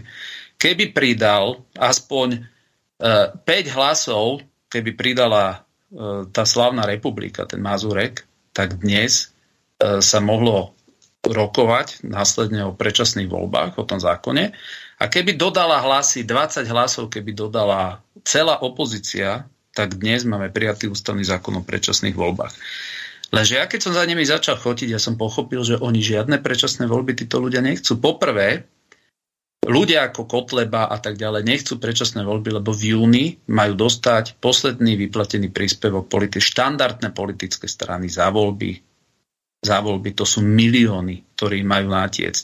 Preto títo, ktorí tu písali o tom, že ide o peniaze, áno, z ich pohľadu ide o peniaze. Oni potrebovali v júni dostať posledný vyplatený príspevok, to znamená pred júnom, žiadne predčasné voľby byť nemôžu, pretože sú tam strany ako za ľudí a podobne, ktoré asi tam už nikdy nebudú a prečo by tie peniaze len tak nechali. Takže to je prvý dôvod.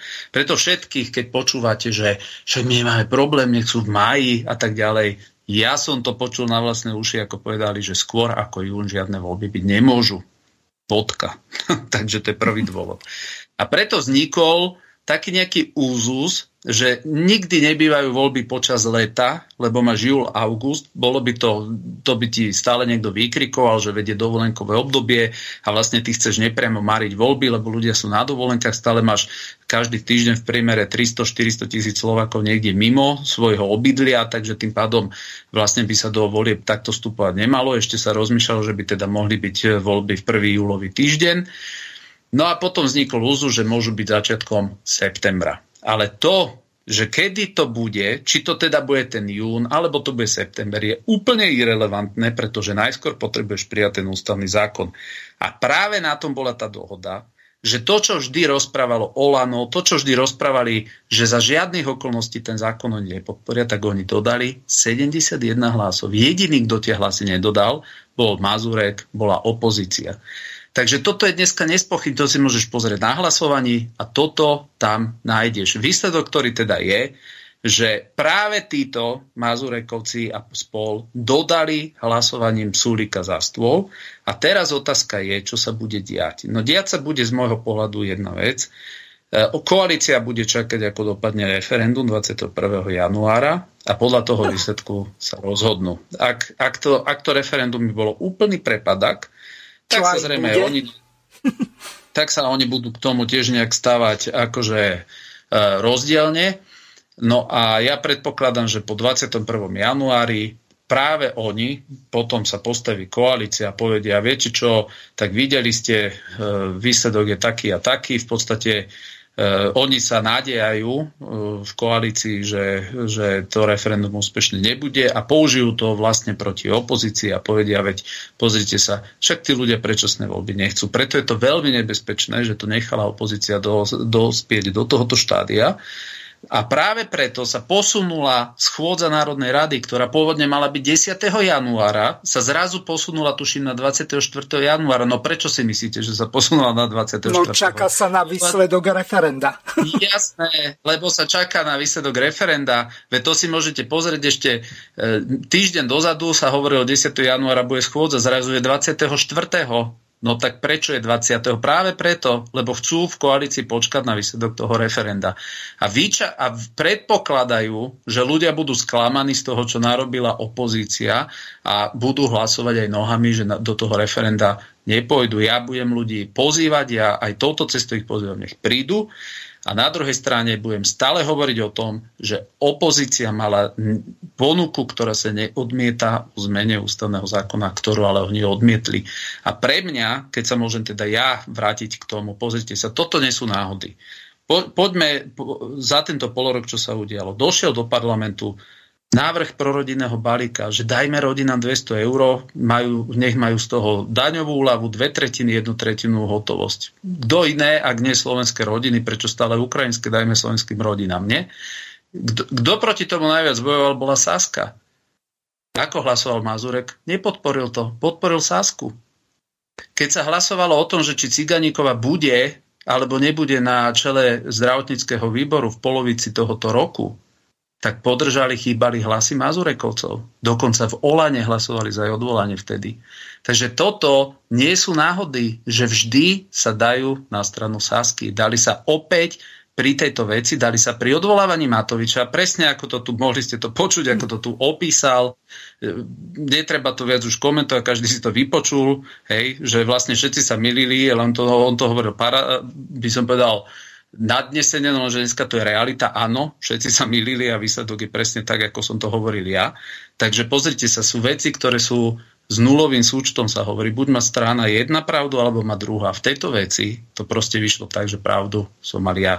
Takže ja si veľmi budem prijať, aby sa podarilo po 21.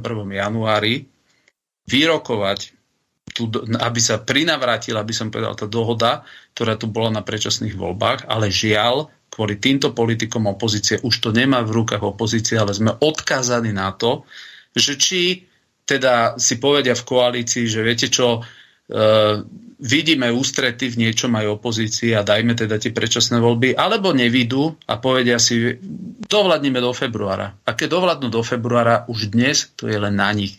A povedzte mi jednu jedinú vec. Jak môže opozícia ísť odvolávať nejakú vládu s človekom, ktorý verejne hovorí, že on za žiadnych okolností predčasné voľby nechce. A ja som len jednu vec od nich sa pýtal. Prečo si nevypýtate od neho verejný súhlas na predčasné voľby? Prečo za to, že vy mu idete podpísať konanie schôdze o odvolávaní vlády, prečo vy si na ten istý papier od neho nevypýtate tých jeho 20 podpisov na hlasovanie o o ústavnom zákone o predčasných voľbách. Prečo toto neurobíte? Takže toto nie sú veci, ktoré sa udiali, že viete, čo nás oklamal. Práve, že Súlík nikoho neoklamal. Súlík urobil to, čo verejne hovoril. A vraj toto im aj odkázal po, voľba, po, voľ, po odhlasovaní, keď boli z toho všetci takí udivení. On hovoril, čo vy odo mňa chcete? Že ja som nič vám nie... Ja, som, ja robím to, čo som verejne povedal. Takže opäť hovorím, toto dokáže urobiť naozaj len buď niekto, kto je hlúpy, alebo potom vedomejšou pomoc Ulikovi. Tam tretia alternatíva, jak rozmýšľam, tak rozmýšľam, kde existuje. Dobre, mám tu pripravenú ďalšiu ukážku. Docent Drgonec sa pre port vyjadril ohľadom nemožnosti vymenovania úradníckej vlády. A veľmi ma bude zaujímať nielen ako poslanca teba, Tomáš, ale najmä ako politologa, že či Drgonec nemúti vodu a či to náhodou nie je úplne inak. Ale docenta Drgonca si teraz vypočujeme, čo povedal pre e-report. Je to presne o tom, že v ústavnom práve platia zásady, jednak zásady, ktoré sú výslovne uvedené v texte a potom nejaké zásady dané rozhodovacou činnosťou ústavného súdu.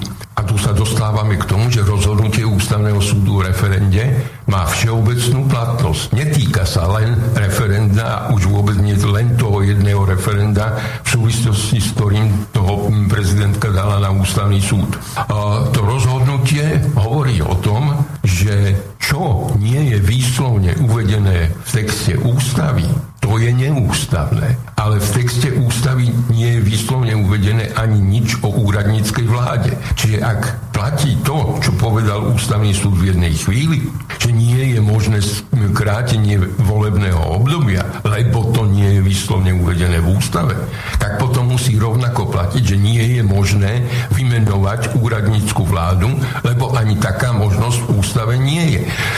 To, čo je v ústave v článku 102 1 uvedené o právomoci prezidenta, teda že vymenúva e, vládu, vymenúva členov vlády, to je mienené len vo vzťahu k tomu, čo v ústave výslovne riešené je. Čiže vo chvíli, keď sa konajú voľby, a po nich vznikne nejaká vládna koalícia alebo začne vládnuť jedna strana, ak je výsledok voľby taký, tak tí si proste ustanovujú svojich kandidátov na miesta vo vláde a navrhnutých osôb si prezidentka urobí vládu, vymenuje vládu ale keďže prezidentka nemá nič spoločné s vymenúvaním úradníckej vlády, lebo taká vláda ne, neexistuje, tak ani tá predstava, že teraz si urobia štátny prevrat a nanominujú si vlastnú vládu, nie je v súlade s ústavou. A osobne som presvedčený, že v tomto prípade tejto chvíli by sa ústavnému súdu veľmi ťažko vymýšľalo, prečo to, čo povedali o referendu, je samozrejme všeobecne záväzné, ale teraz vo vzťahu k úradníckej vláde to váhu nemá. Takže toľko, docent Jan Drgonec. Pripomeniem článok 110 ústavy našim poslucháčom a takisto aj docentovi Drgoncovi. Ocek 1. Predsedu vlády vymenúváva a odvoláva prezident Slovenskej republiky. Ocek 2. Za predsedu vlády môže byť vymenovaný každý občan Slovenskej republiky, ktorý je voliteľný do Národnej rady Slovenskej republiky. To znamená, keď si za premiéra alebo predsedu vlády vymenuje Ivana Mikloša, lebo má politické skúsenosti a za ministra životného prostredia si Mikloš vymenuje napríklad Rizmana, tak Drgonec sa môže ísť pásť. Alebo mýlim sa, Tomáš? Pozri, ja nie som a je právnik. úplne jedno, že či sa to nazýva vláda Ivana Mikloša alebo úradnícka. Nikde v ústave Pozri. nemáš napísané, je to e, ústavná zvyklosť, že e, z pravidla víťaz volieb tak e, je poverený zostavením vlády. Lenže ak je vláda v demisii alebo skrátka nemá, ústav, nemá tú nadpolovičnú väčšinu v parlamente, čiže je menšinová a nepríjma zákony, respektíve nevládne, tak v tom prípade, keď nezíska dôveru alebo získa nedôveru, tak ako sa to stalo teraz, tak eh, v podstate eh, čo ostáva prezidentovi? Po, pozri sa, bez ohľadu na to, že by sme išli do nejakých e, slovičkári, slovičkárení, tak pozri sa, čo, najjednoduchšie, čo sa môže stať. E, scenár číslo 1, ktorý je dnes najpravdepodobnejší a ktorý v podstate už sa berie ako fakt, že táto proste Heger príde do parlamentu, požiada znova o vyslovenie dôvery bude to menšinová vláda s podporou SAS. SAS formálne bude akože v opozícii, zase by neurobili taký kotrmelet, že už aj boli vo vláde, potom neboli, teraz znova budú. A jednoducho tak, ako odsúhlasili rozpočet, ako odsúhlasili posledných možno 30 zákonov ústavnou väčšinou, tak jednoducho tá vláda získa ústavnú väčšinu. To znamená, čisto z pohľadu zloženia politických strán, to budú e, za ľudí Smerodina Olano a Saska akože urobi s nimi nejaký koalično-opozičný pakt. Takže to je najpravdepodobnejší scenár, ktorý je k dnešnému dňu. Scenár číslo 2, ktorý ponúkol Sulík, teda to, čo vylúčoval ten Mazurek, že toto Sulík v živote, že Mazurek im to, teda Sulík im to tam slúbil v parlamente, že on už nechce, že on to iba tak klame, on, on to iba tak hovorí, veď Heger otvorene povedal, že Sulík mu ponúkol, že Saska nemá problém sa aj vrátiť do tej vlády, veď to všade prebehlo pred tromi dňami, že Sulík túto ponuku proste vládnej koalícii dal, ale odmietol ju Boris Kolár, takže opäť to ten Milanko Mazurek zle z tej prednej lavice v parlamente prečítal, pretože teda tak, ako mu to vysvetlovala tá Ciganíková so Sulíkom, že oni to len formálne hovoria, ale v skutočnosti to nechcú, no tak už zaznela teda informácia, že to urobili aj formálne, že sa ponúkli, že do tej vlády sa vrátia. Takže to bolo alternatíva číslo 2, ktorú ale Boris Kolár teda odmietol, lebo povedal, že to už by ľudia nepochopili, že znova sa vracajú k tomu istému. Takže najpravdepodobnejší scenár je číslo 1, ako som povedal. Ak sa nedohodnú na ničom, tak nastane scenár logicky číslo 2, že prezidentka povie, však sa rozpustíte ako parlament. A práve tu je ten problém, že keď Sulík s Matovičom nedodajú hlasy na predčasné voľby, lebo povedia, však my sme to nikdy nechceli, tak parlament sám seba nevie rozpustiť. Hej, proste tým, že tá opozícia odmietla tú dohodu, lebo však oni sa nebudú baviť s Matovičom, no tak výsledok je, že parlament dnes sa sám seba nevie rozpustiť. Takže Zuzana Čaputová urobí len veľmi elegantnú vec. Niekoho poverí e, zostavením novej vlády, ten niekto si vyberie ministrov z progresívneho Slovenska, neviem odkiaľ, nadiktuje Rizman alebo kto. A takáto vláda príde do parlamentu. A vtedy sa všetci postavia a povedia, no my túto vládu nechceme, my jej nevyslovíme dôveru. Hej? A ono povie, fajn, OK. No a ďalej čo? Tá no, vláda no, je poverená vládnutím. Tá vláda je poverená vládnutím a bude vládnuť pol roka. Pol roka Jasné, môže. Nebudú, je, a, no, no a bude potom eh, Čaputová urobí druhý krok, eh, keďže eh, napríklad fiktívnu konštaláciu vytvorme, poverí napríklad Ivana Mikloša, ktorý má pasívne volebné právo, čiže môže byť volený. Hoci nekandidoval, to je úplne jedno, ústava o tom nič nehovorí, v tom článku 110, čo som pred chvíľou čítal. Potom urobí zmenu a Mikloš bude napríklad ministrom financí v Rizmanovej vláde.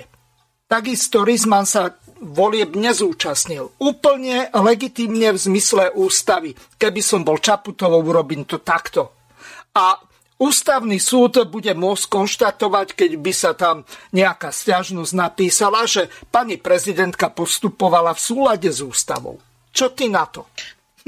No veď po, pozri, ešte raz hovorím, že ak parlament nevysloví dôveru tej jej vláde, ktorú ona tam dá, tak najväčší postih, aký dokáže parlament urobiť, je, že sám seba rozpustia a vyhlasí predčasné voľby.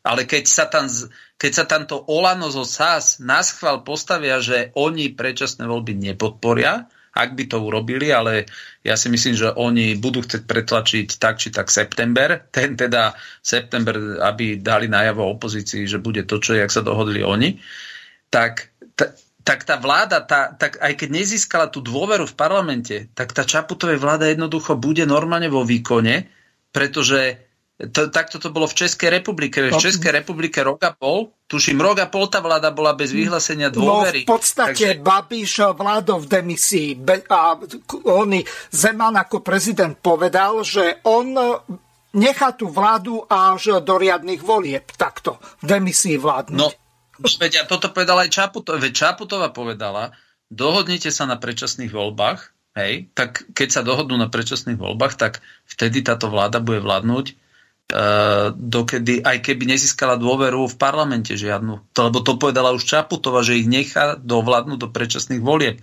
Takže opozícia, čo dnes dosiahla? Opozícia dosiahla to, že po A nič nemá pod kontrolou, po druhé nič nevie vyrokovať z pohľadu predčasných volieb a po tretie zabetonovala Hegerovú vládu vo svojich funkciách. A poviem ti ako. Teraz si predstav, že pred vyslovením nedôvery tej vláde povedzme, teraz dám nejaký príklad, ja neviem, Naď by poslal, ja neviem, že kúpime všetkých F-16, nám sa pristane a Naď sa rozhodne, že on ich dá napríklad na Ukrajinu. My by sme ho išli v parlamente odvolať a vedeli by sme ho odvolať. Dnes pozícia Nadia je taká, že dnes vieš, čo mu vie povedať? Dnes parlament už nevie Nadia odvolať, lebo vláda je odvolaná. Parlament a opozícia nemá žiaden dosah na terajších ministrov. Vieš, kto má jediný dosah na tých ministrov? Je Zuzana Čaputová. A teraz si predstav, a teraz si predstav, že Zuzana Čaputová dnes je v pozícii, že ona môže povedať Naďovi, že vieš čo, pošli tam raz toľko zbraní, lebo ak ich nepošleš, ja ťa vymením. Rozumieš? To znamená, že toto Mazure, Kotleba, Pelegrini toto dosiahli, že dnes parlament nemá žiaden dosah na žiadneho ministra. My ich nevieme vymeniť, my ich nevieme odvolať, my nevieme ich nejakým spôsobom v podstate, keď nám dneska minister odkaže, že nebude ani na naše otázky reagovať, no tak my môžeme akurát tak pokrčiť plecami, pretože jediný, kto dnes má dosah na ministrov, kto ich vie vymenovať, kto ich vie meniť. To je Zuzana Čaputová. Takže dnes táto, táto amatérska časť opozície odovzdala absolútnu moc Zuzane Čaputovej a progresívnemu Slovensku nad slovenským parlamentom. To je celé, čo urobili. A hovorím ešte raz, jediné, čo môžu sa nádejať, ale to už nebude zásluha tejto opozície, to bude len výsledok nejakých dohôd, že si proste kolár alebo kto pretlačí a povie, viete čo, ja nemám problém, to čo však verejne už hovorí, kolár povedal, on nemá problém, aby táto vláda dovládla aj s Osaskou, on nemá problém, nech dovládne s ústavnou väčšinou, ale on chce nejaké predčasné voľby, lebo jemu to tak vychádza, hej, že dnes e, sme rodine vychádza, e, podľa mňa si to niekde namerali, že proste tí opoziční voliči chcú vidieť, že niekto tie predčasné voľby im dodá, no tak keď to nedokázala opozícia, lebo opozícia dosiahla len opak, tak Boris Kolár cíti, že on tam má nejaký priestor, že by to vedel on ako témy, témy sa zhostiť a to je celé. A opakujem ešte raz, neskutočná hamba a fiasko práve tých, ktorí si tu natáčali pol roka videjka a hovorili, ako oni všetci sú osvietení, len my traja sme blbí, no ale dopadlo to práve naopak. Takže mne to je veľmi ľúto, ale ja to budem hovoriť otvorene, ja nie som odkazený na to ani byť poslanec, ani pre mňa to veľká česť, že môžem ľudí zastupovať, ale ja nikdy v povahe nebudem mať, že neviem hovoriť veci tak, ako sú. A je mi úplne jedno, že či sa niekto tým bude cítiť dotknutý alebo nie. Toto, čo tu hovorím, sú fakty a tie fakty ich dobehli. A hovorím to ešte raz, keby nikto z nich nič nerobil, posledné mesiace, len e, e, zabíjal kapre na štedrý večer, urobil by viac pre opozičného voliča ako to, že sa tu zahrali na túto, na túto kreativitu, ktorá podľa mňa spočívala len v jednej veci. Ja som presvedčený o tom, že ten Súlik nechcel tú vládu pôvodne odvolať, len oni všetci si nejak tak povedali, no poďme dokázať, že, že Taraba tú vládu drží. Oni normálne žili v tom, že mne na tejto vláde záleží. Mne je táto vláda z hlbokej duše absolútne ukradnutá. To, čo ale mne ukradnuté nie je, že spôsobili týmto tento chaos. A ja som im hovoril tie dva dni, to, že vy si odmietate sadnúť s tým Matovičom za jeden rokovací stôl v poriadku. Že podľa mňa úloha politikov je ale sedieť za jedným rokovacím stolom, rešpektovať to, že každý je iný každý má úplne zastupuje iný elektorát, ale kto iný, ak nie politici, majú urobiť dohodu? Jak to majú robiť tí ľudia na ulici, tí ľudia v práci? Však čo je potom úloha tých politikov už keď nie, že sadnúci za stôl a dohodnú predčasné voľby. Ale keď vám odkaže e, drvivá väčšina opozície, že oni sa nemajú o čom baviť s koalíciou o predčasných voľbách, no tak výsledok je tento. Je tento, že ich dali dokopy, dali im ústavnú väčšinu a oni sú piaté koleso už teraz uvoza. A toto bola úloha tých dvoch dní, keď došiel Kolár s konkrétnou ponukou, že poďme najskôr vo štvrtok, schválime zákon o predčasných voľbách, následne zásadne vláda a v skrátenom legislatívnom konaní dodá e, zákon o konkrétnom dátume predčasných volieb. V skrátenom legislatívnom konaní znamená, že by to bolo, vedelo by to byť schválené v podstate v piatok, niekedy okolo obeda a my sme mohli od čtvrtka do piatku obeda mať ústavný zákon, konkrétny dátum volieb a potom v piatok po obede sa mohlo hlasovať o dôvere vlády a výsledok by bol to, že ľudia by presne vedeli, áno, ideme do volieb v ten a v ten dátum A ja osobne si myslím, že táto vláda by sa mala zodpovedať priamo ľuďom. Ja si myslím, že ona za to, čo tu narobila, by mala dnes pred voličmi zodpovednosť nemala by sa vyhovárať na to, že viete, my sme ešte mohli pol roka, neviem, toto, tamto, mali sme taký balíček, onaký. Ja si myslím, že práve týmto, že by tam prišla úradnícka vláda, iba pomáhajú tomu, aby Matovič sa znova nejak nadýchol a začal tu pol roka rozprávať, čo on všetko ľuďom by dal modré z neba, len tá zlá opozícia mu to neumožnila. Takže ani toto nemali dobre premyslené. No ale dnes výsledok je to, že je neospravedlniteľné, že po opozíciu, ktorú platia ľudia, na Slovensku ako jediná si na svete pomohla koalícii dať sa dokopy. A toto je smutná realita. Dobre, prejdeme ešte k prijatému štátnemu rozpočtu.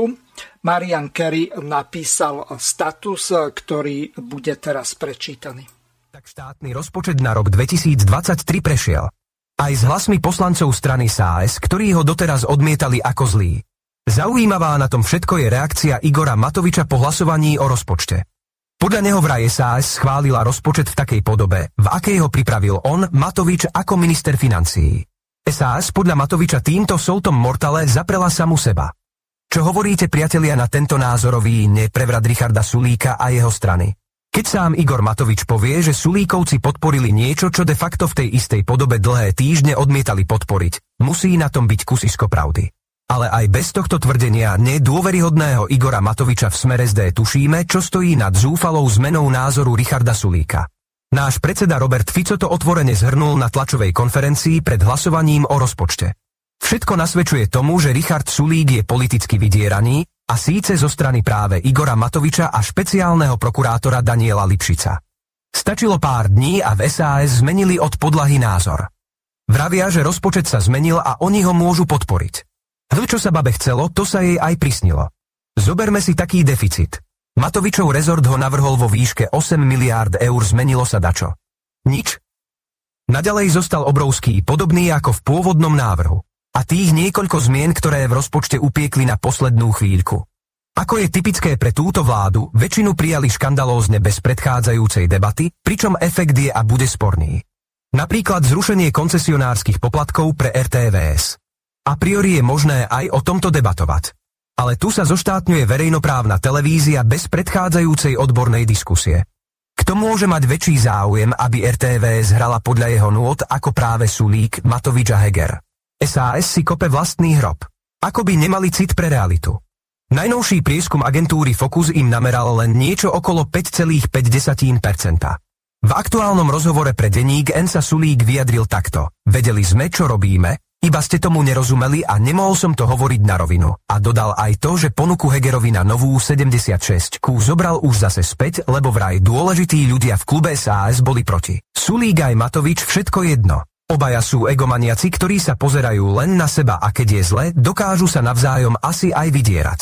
Verím tomu, že ľudia im nielen v prieskumoch, ale najmä vo voľbách ukážu sebavedomý palec dolu Jasne pod 5%. Nič iné si nezaslúžia. No Tomáš, domnievaš sa, alebo myslíš si, že naozaj je Sulík vydieraný, alebo Sulík hrá pre špekulovanú hru? Mm, čo, pre všetky si myslím, že Sulík e, nehrá pre špekulovanú hru, jednoducho poslancov ako Maroša Kerryho a podobne len použil a oni sa teraz úplne prirodzene môžu cítiť zahambení. Ponížení taký, ako hlupáci. Ponížení ako, áno, ako hlupáci. Vieš si predstaviť, že jak sa, e, mňa by zaujímalo, jak sa teraz cíti ten Mazurek, Súja, Kotleba, jak sa teraz cítia, keď vidia, že vďaka ním sa prijal rozpočet s 8 miliardovým deficitom, lebo im už nikto ani nemal potrebu sa pýtať na ich názor, lebo už sa dohodli so Sulíkom. Pozri, Sulík mal základný cieľ, ja som mu to povedal vo verejnej debate.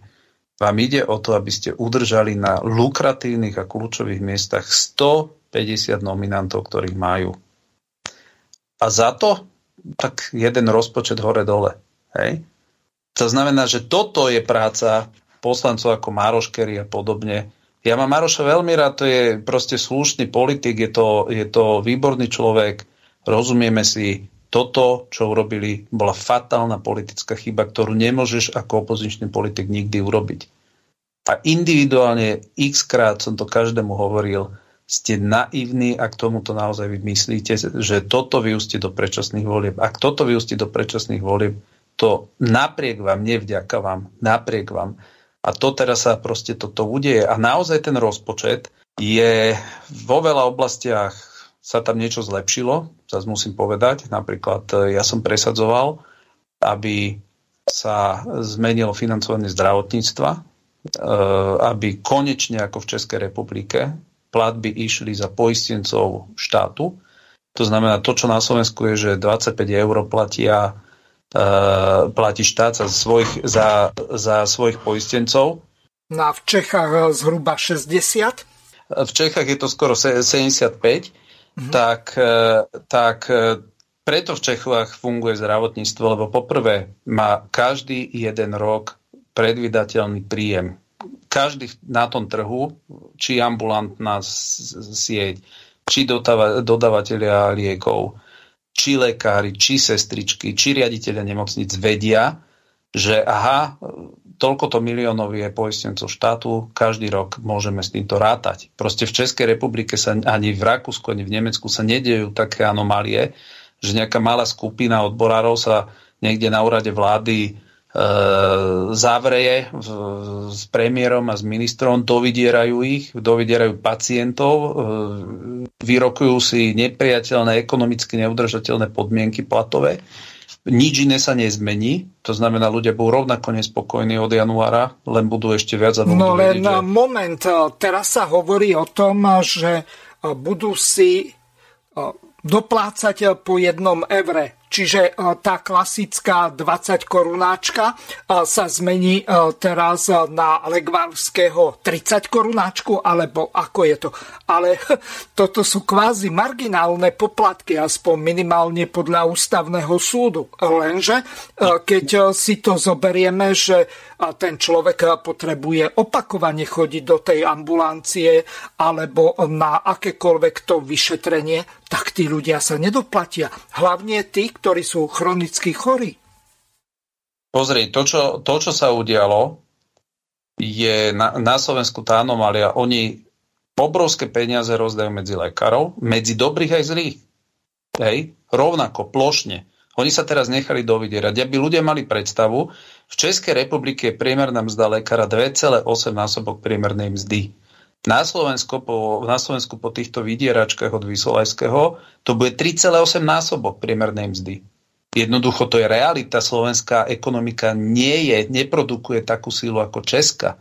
A keď sa budeme baviť, že no dobre, musíme mať platy ako zahraničie, ja sa pýtam, kde končí to zahraničie? V Čechách, v Nemecku, kde sa budeme porovnávať? Jednoducho my nevieme my môžeme mať platy aj 10 násobne vyššie ako v Čechách, ale my potrebujeme, aby to bolo kryté sílou ekonomiky. No a to, čo urobili oni, oni sa nechali dovidierať e, lekármi, ktorí po A e, veľa z nich robí, ja neviem, do jednej, do druhej štátnej nemocnici, potom si idú do svojich ambulancií. Toto absolútne nezohľadnili. Hej. Nezohľadnili napríklad to, že či ten lekár má nejaké výkony v tej štátnej nemocnici, koľko ich má mať. Hej.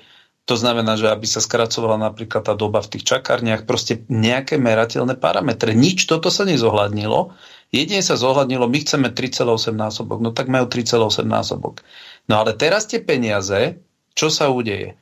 Ak budú mať nadpriemerné mzdy lekári v zdravotníckých zariadeniach štátnych, No tak samozrejme, že to, čo sa teraz udeje, že veľa tých lekárov napríklad z ambulantnej sféry začne prechádzať do tej štátnej a začne byť problém v ambulanciách. A 60% výkonov, zdravotníckých výkonov na západe sa robí v ambulanciách. Proste tie zdravotnícke systémy, ktoré fungujú, fungujú preto, lebo je kvalitná ambulantná sieť, a naozaj tá ambulantná sieť má za úlohu, ako keby funguje ako nejaký lievik, že tam príde každý s nejakou chorobou a kvalitná ambulantná sieť má za úlohu tých, ktorí vážne ochorenie nemajú, vyliečiť na úrovni ambulancií a tí, ktorí majú nejakú vážnejšiu chorobu, presne identifikovať približne, čo by to mohlo byť, aby ten človek nemusel absolvovať desiatky vyšetrení, aby sa na to došlo, ale aby ten kvalitný ambulantný lekár vedel čo najpresnejšie určiť, kam ho nasmerovať, pretože aj to šetrí potom tá efektivita, aj čas, aj zdravie, aj peniaze. No a to, čo teraz oni sa zafixovali, že oni vlastne idú riešiť len tých E, nazýva sa to lekárov v ústavnej zdravotnej starostlivosti, teda v tej štátnej sieti, ľudovo povedané. A tá ambulantná sieť už avizuje, že je jednoducho nedofinancovaná. A tá ambulantná sieť na Slovensku začína byť dosť vážnom stave, pretože je tam prestarnutý zdravotný personál. Po druhé, my sme schválili v parlamente minulý rok napríklad, e, že sa ide otvoriť náš trh novým najmodernejším liekom. To bolo vyrátané na 250 miliónov eur, ale v rozpočte, v tom pôvodnom, na to bolo vyčlenených okolo 60 miliónov.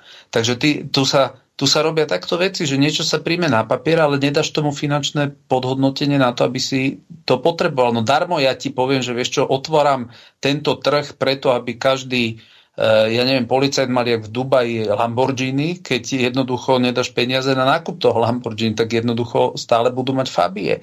A toto sa udialo to v zdravotníctve, že im to teraz búcha, že eh, ambulantný sektor, všetci sa ozývajú, že to nebude fungovať. Takže to, čo museli urobiť v tom rozpočte, že museli napriek tým dohodám s lekármi zdravotnícky systém dofinancovať 800 miliónmi. 800 miliónov, aby si mal predstavu, 1, miliardy, 1,1 miliardy bol pôvodný rozpočet pre zdravotníctvo a skončilo to skoro na 1,9 miliardách.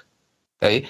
No a, a to, ale toto je správny krok, pretože sa rozhodli konečne, a to ešte myslím, že zrušili vtedy smeráci, že na Slovensku sa prestalo financovať zdravotníctvo na základe príspevkov na poistenca štátu a ako naviazané na určité percento z priemernej mzdy. A teraz sa to určilo, že od budúceho roka to bude 4,5% priemernej mzdy. Takže toto je pozitívny posun, ale ten pozitívny posun je úplne negovaný tou nekorektnou a zlo vyrokovanou dohodou s tými lekármi, pretože tá dohoda sa netýka zdravotných sestier, personálu, ambulantných lekárov a tak ďalej, ale urobila v podstate jeden nebezpečný precedens, pretože dnes vyslala signál, že ktokoľvek bude mať dostatočný vydierací potenciál voči slabému premiérovi alebo ministrovi, jednoducho vie urobiť na úkor inej časti spoločnosti čokoľvek. A ja si myslím, že tá, tá finančná stránka je strašne dôležitá. Moja sestra je anesteziologička v jednej z najväčších slovenských nemocníc. Ja viem, ako dobrý lekári dru ja im doprajem tie peniaze, ale doprajem ich najmä tým, ktorí naozaj dávajú výkony, ktorí dávajú dobré výkony a toto by malo byť dané e, proste od kvality, od výkonov a podobne a nie plošne. A to, čo oni urobili, že oni vlastne zakonzervovali ten stav, veď tam sa rozprávalo, že medzi tými štrajkujúcimi lekármi boli aj takí, pri ktorých otvárali obrazne povedané v nemocniciach šampus, že sa ich konečne Zbavia. teda môžu zbaviť. Mhm. A výsledok bol, že posledné dni, čo prenikali informácie, tak tí odborári neriešili nič iné, iba tlačili na štát, že ale všetkých nás musíte prijať naspäť. Všetkých, čo tam sú na tom zozname. Hej? No práve preto, lebo tam boli aj takí, že za ktorých na, za normálne okolnosti tí, tie nemocnice najradšej by ich nemali. A výsledok je, že teraz títo všetci budú mať takéto výplaty a ja sa pýtam, a učitelia a, a každé iné povolanie. Hoď aj úradníci, ale to už ani nehovorím, že nezamestnaným pol, pol roka pozdržali e, sociálnu dávku, hoci napríklad životné minimum sa menilo polovici minulého roka, niekedy v júni podstate tri kategórie. My sme sa tomuto venovali s Filipom Kufom, dokonca sme napísali spolu interpeláciu na obidvoch ministrov aj sociálnych vecí, aj, aj financí, to znamená na Matoviča a Krajniaka. Oni odpovedali, Bohužiaľ, takýto zákon je očias Ficovej vlády a my s tým nemienime nič robiť. Navýšené napriek tomu, že všetko zdraželo drasticky, tak bude o nejakých 5 eur až teraz pravdepodobne od februára, lebo vždy to ide mesiac pozadu. Ale napísala nám poslucháčka Ika, a veľmi pekne ďakujem, hoci je to kritické na nás obi dvoch, ale my si vážime takýchto poslucháčov, ktorí sa snažia odprezentovať svoj názor. Ika píše, Pán Hazucha, vždy som si vážila vás a vaše vedomosti a postoje, ale v dnešnej relácii ste ma sklamali. Je mi jasné, že pán Taraba je váš favorit, to akceptujem, nepáči sa mi, ako sa vyjadrujete o poslancoch republiky. Možno by ste sa mohli zamyslieť nad tým, že majú preferencie okolo 7%. To mi chcete tvrdiť, že všetci ich priaznivci sú hnedy? Bez urážky, aj pán Taraba prišiel do parlamentu na kandidátke LSNS. Či aj pán Taraba už trpí syndromom Matovič, že všetci sú blbí a len on je lietadlo? Ďakujeme ja poslucháčke Ike. Ďakujeme za, ten, za tento podnet. Ja neviem, že by sme niekedy spomenuli slovo hnedy v tejto debate. No, ja som to, čo... spomenul a nemienim sa za to ani ospravedľovať. Matovič, či pardon. Mazurek bol právoplatne odsúdený e, za jeho nacistické e, výroky v rádiu Frontinus, takže e, je to jednoducho ja, ja, fakt. Celú reláciu, ja celú reláciu riešim to, aký mala postoj aj republika, aj ostatní v opozícii pri odvolávaní vlády, ktorý vyústil do toho, že táto vláda nie je v menšine, ale je v ústavnej väčšine. To sú nepoprie, nepopierateľné fakty. A keďže títo ľudia niekoľko dní hejtovali spoločnosť tým, ako všetci tu v opozícii chcú predčasné voľby, len ten Taraba nie, no tak výsledok dnes je nespochybniteľne taký, že jediný, kto donesol na stôl dohodu o predčasných voľbách som bol ja. Oni za ňu nezahlasovali. Môžete ísť na nrsr.sk, tam si tu nájdete hlasovanie, kde sa hlasovalo o tom, že tento zákon sa prerokuje ako prvý. Za to nezahlasoval ani nik, žiaden poslanec z, z toho hnutia republika. A to, že sa oni vytešovali, že čo dosiahli a výsledok dnes všetci vidíme, no tak ja viem, že veľa priaznivcov týchto strán je z toho frustrovaných, nevie si to vysvetliť, že čo, ako to takto mohli uh, proste zle vyhodnotiť, ale realita je taká, že týždne molestovali spoločnosť s útokmi voči mojej osobe, pričom ja jediný som tu obhajoval záujmy opozičného voliča a stačilo, aby sa pridali aby venovali viac času tomu Súlikovi a nie mne. Ja som v určitom momente mal pocit, že e, ich nepriateľom není Súlik alebo Ciganíková alebo Benčík alebo títo ľudia, ale ich vlastne problémom som ja. Zahlcali celý Facebookový a neviem aký internetový priestor útokmi, ktoré ale vyústili dnes spätne do toho, že oni boli v ťažkom pri najmenšom mobile. A ja to budem pomenovať, že toto je zráda na opozičnom voličovi, pretože opozičného voliča má zaujímať výsledok. A ja sa pýtam, aký je dnes výsledok vďaka týmto ľuďom? No výsledok je ten, že predčasné voľby nikde, hej, to, čo všetci oslavovali, pád vlády sa rovná predčasné voľby, no nie sú nikde, termín nie je nikde, ak nejaký termín bude, tak ten termín bude už stanovený koalíciou opozíciou. A toto je výsledok. A my sa nemôžeme tváriť, že sa to nestalo, alebo že to je nejak inak. No není to inak, je to takto. A úplne v kľude, ja vás neodhováram ani, ani nerozprávam nič iné, čo si neviete overiť, že tak je. Veď pán Hazucha tu pustil reálne v podstate výlevy pána Mazureka na moju adresu, kde spochybňoval v podstate mňa ako politika, že či vôbec som opozičný. No výsledok je, že ja som jediný dnes opozičný. Jediný opozičný. Oni to, čo spravili, že spravili dneska Sulíkovi a ja sa pýtam, či to urobili len preto, že sú hlúpi v tejto veci, alebo to urobili pred ňo, aby mu poslúžili. Ale mňa tretia vec nenapadá a povedzte mi, čo iné má opozičný politik, alebo čo iné môže viac pokaziť ako to, keď nevie vybaviť predčasné voľby, ktoré slúbuje, že poďme odvolať vládu, lebo budú predčasné voľby, no nie sú nikde.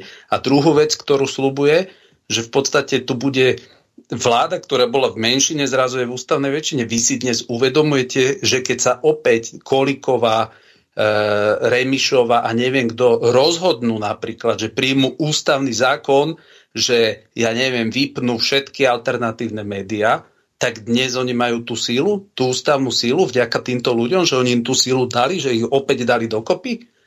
A toto je to nebezpečné, že my dnes nevieme, čo nás v roku 2023 čaká, pretože ešte pred mesiacom sme mohli povedať, že nič zlé nás nečaká, pretože tá vláda nič zlé nevedela schváliť, lebo nemala na to hlasy, lebo mala 71 hlasov v parlamente a na schválenie niečoho potrebuje 76. Takže bez opozície nevedela nič. Ale to, čo urobia teraz, a vy viete, čo ich napadne?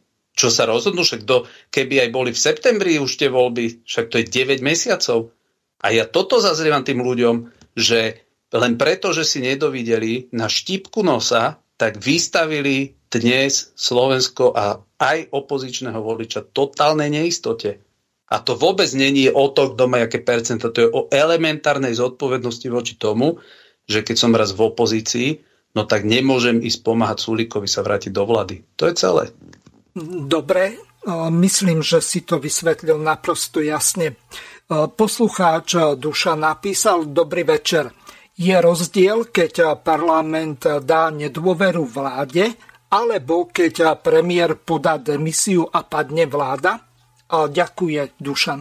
Viete, tu, tu sa šírilo také, že že Heger ide podať demisiu. To, to bola, mne to veľa ľudí posielalo v ten štvrtok, že neviem, kto to tam povedal, nejaký pán, že ktorý na beton vie, že o, o 11. ide podať e, Heger demisiu a tým pádom už nikdy nebudú na Slovensku voľby a že e, Heger má potom neobmedzenú moc a podobne. Samozrejme, že to nie je pravda. Poprvé žiadnu demisiu nepodal.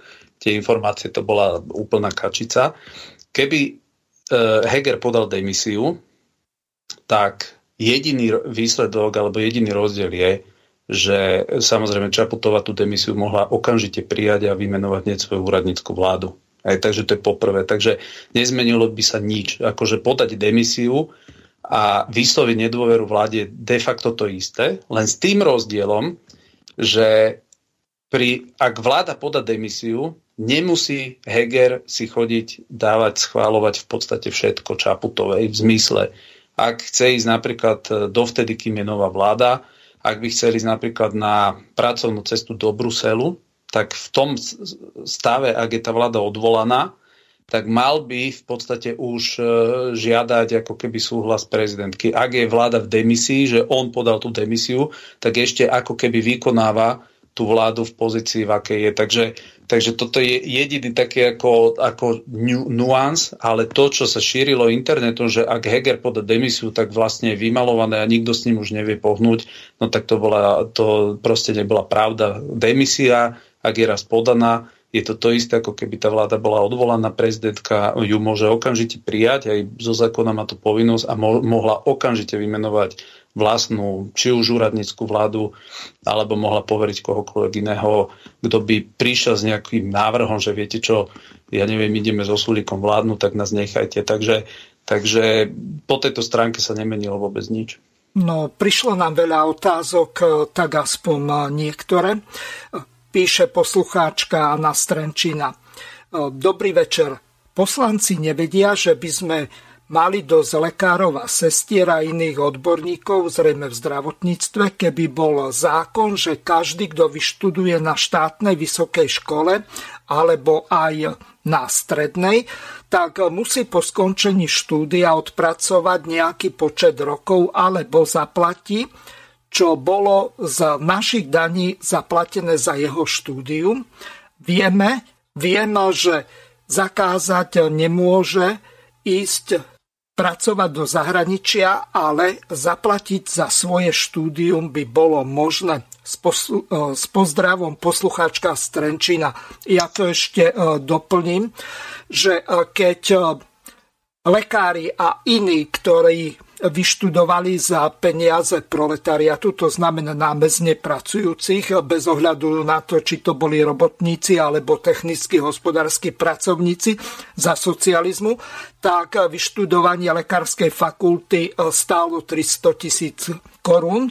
To znamená, boli za to dva domy. Takže ten, kto utekal cez hranice a chceli ísť robiť do Nemecka alebo do Rakúska, tak na chrbte niesol 300 tisíc korún. Obrazne povedané. Ak ho ako zlodeja zastrelili na tých hraniciach, tak vedelo, že riskuje a uteka s tým, že voči Slovenskej republike alebo v tom čase Československej socialistickej republike má obrovský dlh. Nech sa páči, Tomáš, môže odpovedať ty. Samozrejme, ja absolútne súhlasím e, s pani posluchačkou, že každé vzdelanie je hodnota, ktorá stojí peniaze, tú spoločnosť. A myslím si, že to je základný odkaz všetkých tých e, politikov, ktorí hovoria, že niečo je zadarmo. Nič nie je zadarmo. A vonkoncom nie je zadarmo vzdelanie. To vzdelanie stojí predovšetkým všetkých ľudí, ktorí v podstate aj nedávajú vzdelávať napríklad svoje deti, ale stále prispievajú na vzdelanie toho niekoho iného. A to je realita, to je proste fakt. A preto je úplne prirodzené, že tá druhá časť spoločnosti, ktorá na toto prispieva, má úplne objektívne právo vyžadovať nejakú solidaritu vzhľadom na to, že niečo bolo v tejto veci poskytnuté. Ja si myslím, že skôr alebo neskôr to vyústi do úplne jednoduchého riešenia. E, to riešenie spočíva tak, ako si ty povedal, že nikomu sa nedá brániť e, odísť do zahraničia, ísť študovať podobne, alebo pracovať, to sa nedá tomu zabrániť. A preto ja si myslím, že to skôr alebo neskôr bude musieť vyústiť do následujúcej jednoduché vety. Základné vzdelanie a stredné vzdelanie bez rozdielu by malo byť e, pokrývané vlastne e, verejnými výdavkami a myslím si, že je to v záujme štátu, aby celá populácia získala dobré základné a stredné vzdelanie. A potom sa tie kariéry ľudí oddelujú. Niekto ide na vysokú školu, niekto ide do práce, ten, kto ide do práce svojimi odvodmi, v podstate prispieva tomu, kto ide na vysokú školu, aby ten, lebo ten systém musí fungovať. Ten, ktorý ide skôr do práce, ten e, svojimi vlastne odvodmi aj pomáha udržiavať sociálny systém skôr, e, medzigeneračnú solidaritu s dôchodcami a podobne. No ale to práve preto by sa malo potom, a to je na západe úplne bežná vec, mala by sa práve vtedy určiť hodnota toho vysokého vzdelania ako nejakého nadštandardu a ten mhm. nadštandard má svoju hodnotu a vtedy si bude môcť úplne cieľene niekto povedať, že v poriadku, e, napríklad e, veď Spojených štátov amerických si musia brať častokrát e, študentské pôžičky no, na vysoké školy. Dobre, e, takto Tomáš, ja ešte dočítam, čo napísala dodatok poslucháčka Anna. Tie peniaze ano. vybraté za štúdium by sa dali na zvýšenie platov tých, ktorí zostali pracovať na Slovensku. Pozdravuje do štúdia poslucháčka Anna Strenčina. Bohužiaľ čas dnešnej relácie uplynul. Juraj ostal v pozícii e, štatistu, no ale našťastie sa podarilo, že si si našiel čas a dnes e, nezasada parlament, takže veľmi pekne ti ďakujem, lúčim sa s tebou, takisto aj s Jurajom, aj e, s pár naštvanými poslucháčmi, ale verím, že budeme informovať vás objektívne, za čo vám veľmi pekne ďakujem. Do počutia. Vysielací čas dnešnej relácie veľmi rýchlo uplynul, tak sa s vami zo štúdia Banska Bystrica Juh lúči moderátor a zúkar Miroslav Hazucha, ktorý vás touto reláciou sprevádzal. Vážené poslucháčky a poslucháči, budeme veľmi radi, ak nám zachováte nielen priazeň, ale ak nám aj napíšete vaše podnety a návrhy na zlepšenie relácie lebo bez spätnej väzby nebudeme vedieť relácie zlepšovať, za čo vám vopred veľmi pekne ďakujem. Do počutia. Táto relácia vznikla za podpory dobrovoľných príspevkov našich poslucháčov. Ty, ty sa k ním môžeš pridať. Viac informácií nájdeš na www.slobodnyvysielac.sk Ďakujeme.